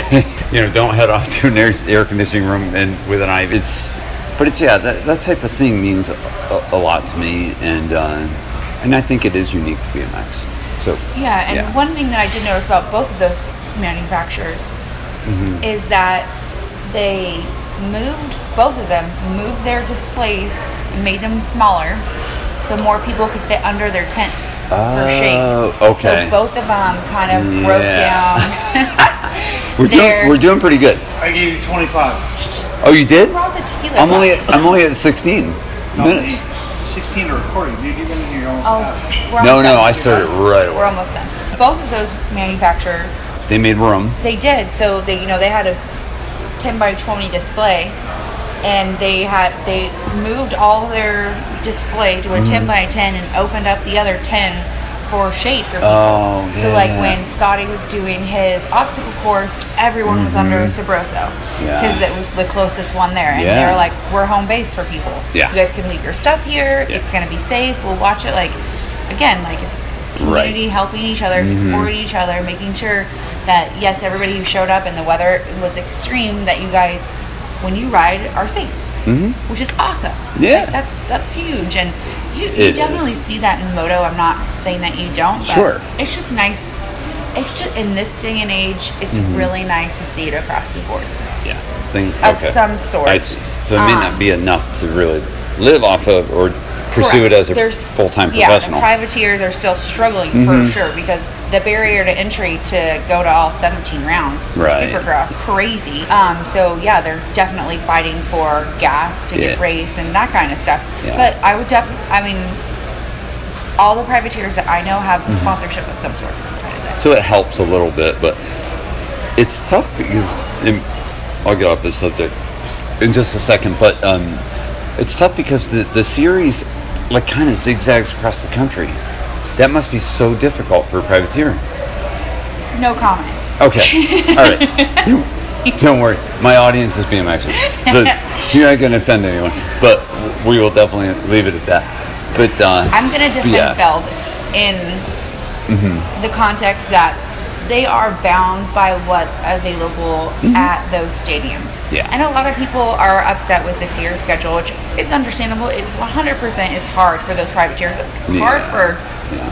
Honda, HRC. Like that, the mm-hmm. schedule for this year is going to be hard on everybody. Yeah. However, Feld has they're a for-profit company, mm-hmm. and they have to negotiate a schedule with 17 different stadiums, right? Um, 17 different stadiums have 17 or have events 365 days a year. Right. Right? And so not only is it just 17 locations, they're looking at probably 25, 30 locations at a time, right? Yeah. And they know like there's X amount of locations that are staples. Like Anaheim is never, like, at least right now, isn't going to change anytime soon. Sure. Um, Which they're, is they're good. stables, right? Like what it Yeah, that, that part's important, I think. And then there are stadiums that are kind of up in the air Mm-hmm. based on year and what's already booked and stuff that's so far above my pay grade and Yeah, yeah, yeah. above my head, I can't even tell you. Right, But what I can say is like they're bound by what's available, and I Mm-hmm. think they understand that it's hard for the privateers and for everybody else. They're not trying to screw over this industry. If Right. anything, they want to do everything they possibly Sure. can to make them succeed. Um, it's just, it's kind of it just is like they're gonna try Yeah. things and they're gonna push the envelope and hope and try think new things Mm-hmm. Right. and hopefully like grow the sport and trial and error type Mm-hmm. situations and sometimes it's an Well, error and sometimes and you know it succeeds And isn't that just the job of a promoter? And and sometimes things work out that they try, and sometimes they don't. But so you change it for next year. right I would imagine. Is that pretty much it? yes Yeah. So back to this, uh, I do want to I want to shout out uh, a bike shop. Well, first of all, Powers Bike Shop in Richmond, Virginia sponsors this podcast, and they've Thank been they've been awesome. so I wouldn't be doing this with you. Uh, well, yes, I'd probably be doing it with you because you know how I am. I'd still Right. be I'd still be doing it, but it's really generous of Chad from Powers Bike Shop to. Uh, to uh, help out with this podcast. So, which helps fund. You know, I do a lot of face, not a lot. All of my interviews are face to face. got it So, anyway, thank you, Powers Bike Shop. I also say that because um, Circuit Bike Shop, and this is Powers is in Richmond, Virginia. Circuit is in Providence, Rhode Island. okay So, Circuit, this is back to the community thing. If Powers was up this way, you'd do the same thing. Uh, Circuit BMX, they they once they found, they, and they're so nice. They always check with me first, check with the schedule, and but they built a bunch of events around today. oh cool So they had at the Roger Williams Pump Track in Providence. They had a, a, a jam there, just like fun jam. No no money though, just fun jam. And then there Saturday was kind of the free day, so you could go to. Uh, there was a number of different private, well, a number of different places you could go to ride in. Just basically huge get-togethers got it on Saturday.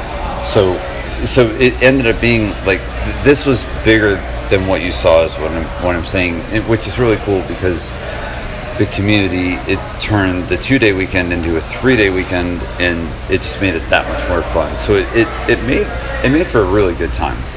Uh, in, in parts that I never saw, but I'm sure when I have a chance to go online and catch up with things, I'll see it. But that makes me really happy because you know there's a lot of kids that ride, younger kids, and there's a lot of adults that ride, and it's it's the perfect way to really blend all this together. And really, so it, it was a three day get together, is what it was. The same people were there Friday, and you know people from Pittsburgh went straight to Providence, and then they went to maybe Rhode Island, uh, and then to here on Sunday oh wow or they came here on Saturday night, stayed over, which which you saw how that how that was that was done, which was really cool with the campsite contest and all that. yeah And that you know what that ended up really cool because when we did the movie night, I went over and looked. It was almost all kids at the movie, which was perfect, and it was really nice. So the bike shop identified with that, which they're a real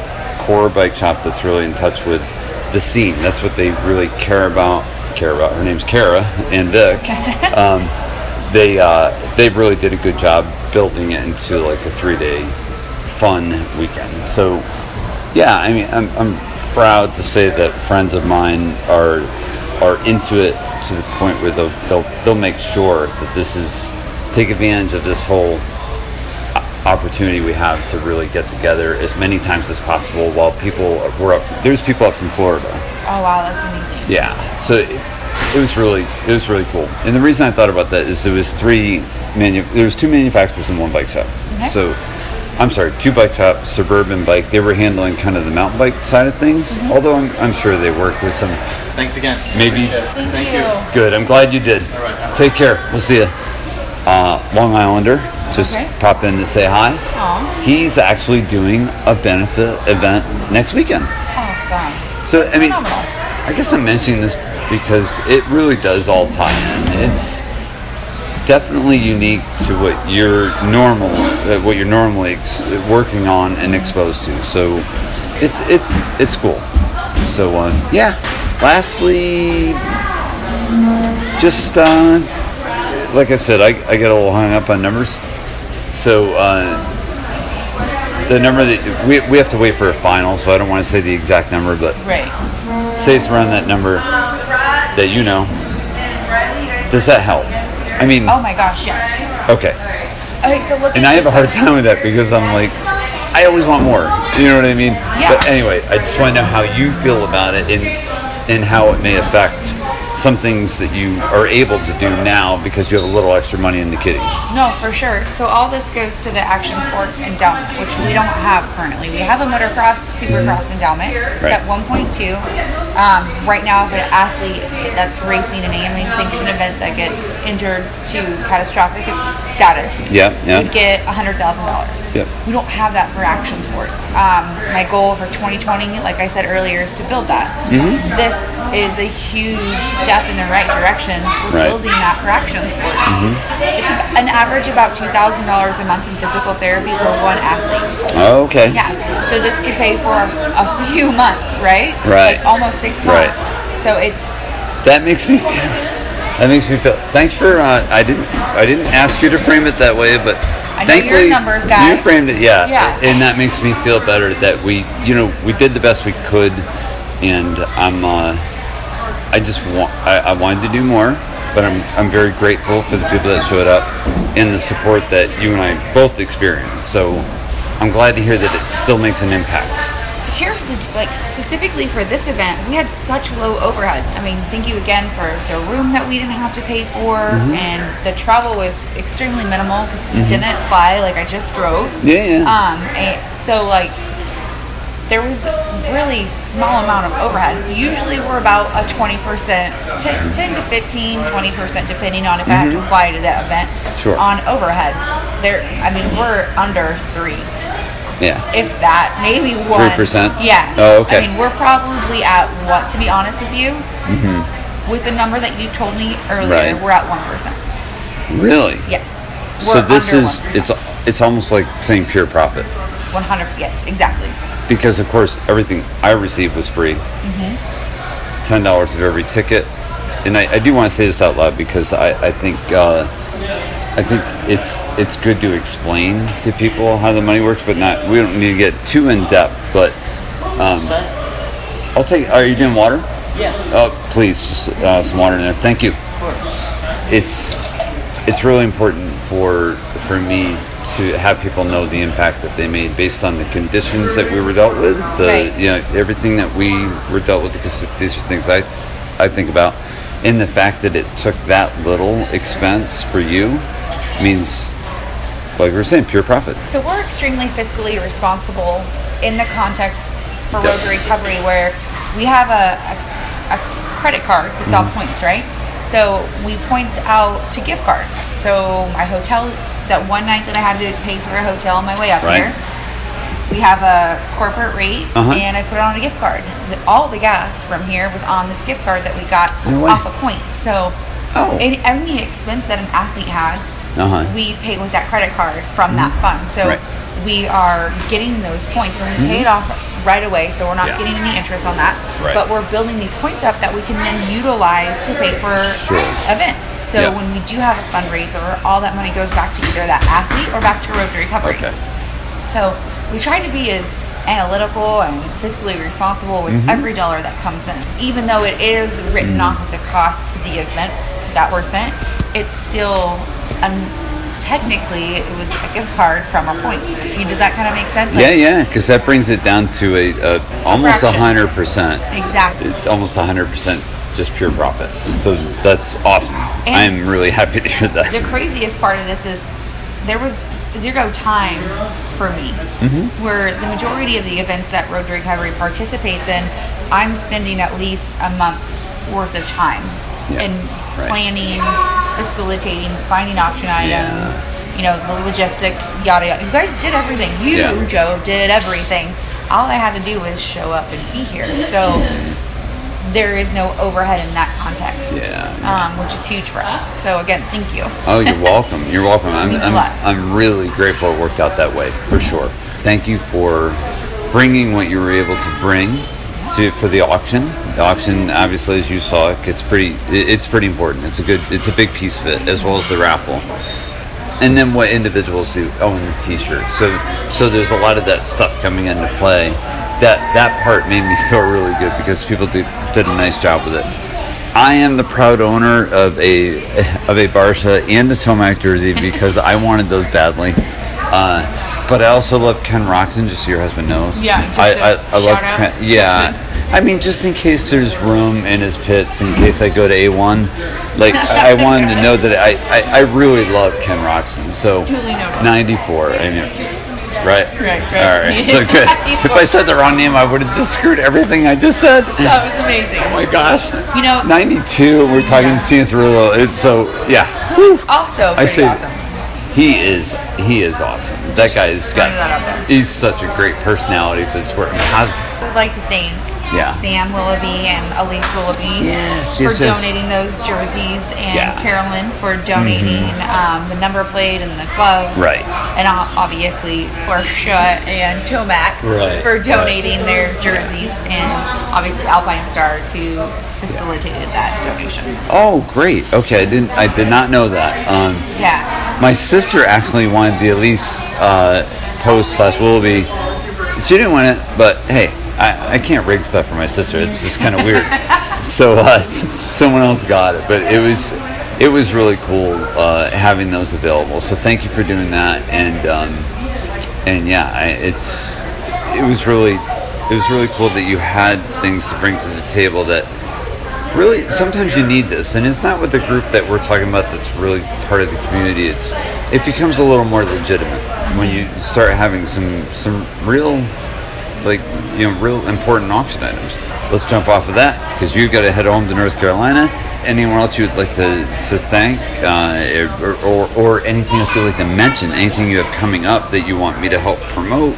Whatever it is i'd be happy to do it so Just check happy- out our website, roadrecovery.com. We do have a bunch of events. We have a couple of um, bike auctions we're giving away. We're actually working with um, Throttle Syndicate right now, doing a Honda 50 uh, raffle as well as a 125 raffle. Yeah. Um, and if we're giving it away at actually this weekend coming up in um, Portland. So Okay. Washougal sure race. right So go to our website, the link's there. I'd like to thank Scotty. Like again, like it's crazy to me the fact that there was no skin in the game. He just right wanted to come out and support you for what you've done for him, for to Recovery, for what we've done. He just wants to pay it forward. And that's Yeah. huge. And it's not just Scotty. He had his dada.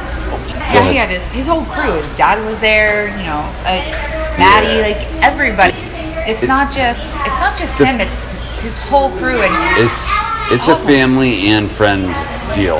yeah. You know, they'll show up with seven or eight people, and we'll talk as we get closer. We, we talk more months out. We don't need to talk as much, but yeah, he he he brings the fun, and he makes it he makes it so it's fun primarily. That's his first focus. Uh, but he also knows there's there's there's an effect that he's going to get more people to come and make sure they have a great time, and at the same time raise some money. Right. So he was fantastic. I mean, he. I'm just going to brag about Scotty for a second because I know you could do it all day. I should. I, I will do it quickly. I mean, just donating a bike that was discontinued on a team he used to be on years ago. So that bike raffled off for decent money. Yeah. Um, he also, I don't know what they did. All I know is he he made my he made my sister because he knew I wouldn't like it. Uh-huh. He gave her money that they pooled together. The, the channel guys they pooled together in gave me another chunk of money. Are you kidding me? No, I'm not kidding you. And he he he's he specifically went to my sister because he knew how I was going to react. I was going to be like, "Are you serious? You just did you worked for you know a couple weeks straight Right. on making this obstacle course.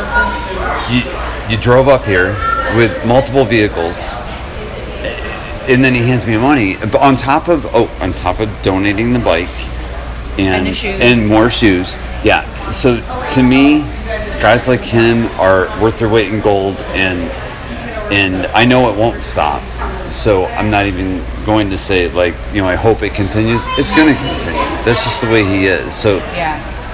he's just an incredible person that fortunately uh, you were able to help. And I, I, I'm just uh, I'm blown away by the guy. It doesn't matter how many events I've done with him so far. Every single time he blows me away Agreed. it's it's we know how to get a hold of you. We know what's coming up, Yes. and uh, we'll keep in touch. And uh, since Justin's watching us, I'll, I'll just say one more time because he wasn't here before. I can't believe what a fan of number 94 I've become this weekend. It is amazing. I mean, I wow. I mean, I told my uh, Eli, you're a great. You're, you're, you're a great guy, Eli. You, you really are, and and and and I always hope you're gonna win. But you know, uh, how can I win? uh, How how can I possibly win fan, fantasy Supercross if I keep putting, you know, Eli every time as the winner? 94. I- yeah, I, I, it might be a night. I, I love you, Eli. I really do, and your dad probably even more because he's such an accomplished BMXer. All right, we're done. Well, I would like to thank you for taking a chance on us. I know you wanted the cause specific for Yeah, yeah, a yeah. person, but with the number that we were able to raise, we'll Yeah. be able to help multiple people. Thank you very much. matters. I appreciate it. and the word will get out that that's exactly uh, what happened, and that's great. So people will be able to hear that through this podcast, and I'm sure if they aren't aware of Road to Recovery after this weekend, they are absolutely aware of Road to Recovery. So thank you so much, Thank and you too, Justin, taking the trip down here, awesome. I know he doesn't want to be on here at all, and like he's the international man of mystery and all this stuff. I make great arm candy, don't I? Y- Yeah, yeah, you make great arm candy, and the crazy part is, is someone came up to me and said, "I know Justin. I, I know what's going on. I know what he does." Oh, yeah. no. Yeah, yeah, yeah, Oh, yeah, no. yeah. Someone tried to sell you out, but I said, "You know what? Don't tell me. I, I, I like the Justin that I met so far. So, yeah, let's keep it right there. Oh, Uh, it's all, Not to interrupt, it's all fun. Hey man, thanks. Tonight was sick. This is uh, community stuff, by the way. Colby. Oh shit. Hey community. thanks, dude. Shout thanks. out community. Yeah, thanks Road to Recovery. All right. Thank Hell you. yeah, thanks. Thanks for coming. Thank you guys. I'll Great see you time. soon. Yeah, absolutely. All right. Take care. Have a good night. Take care. All right, we'll close it out on that. How about that? Awesome sauce. All right, thank you.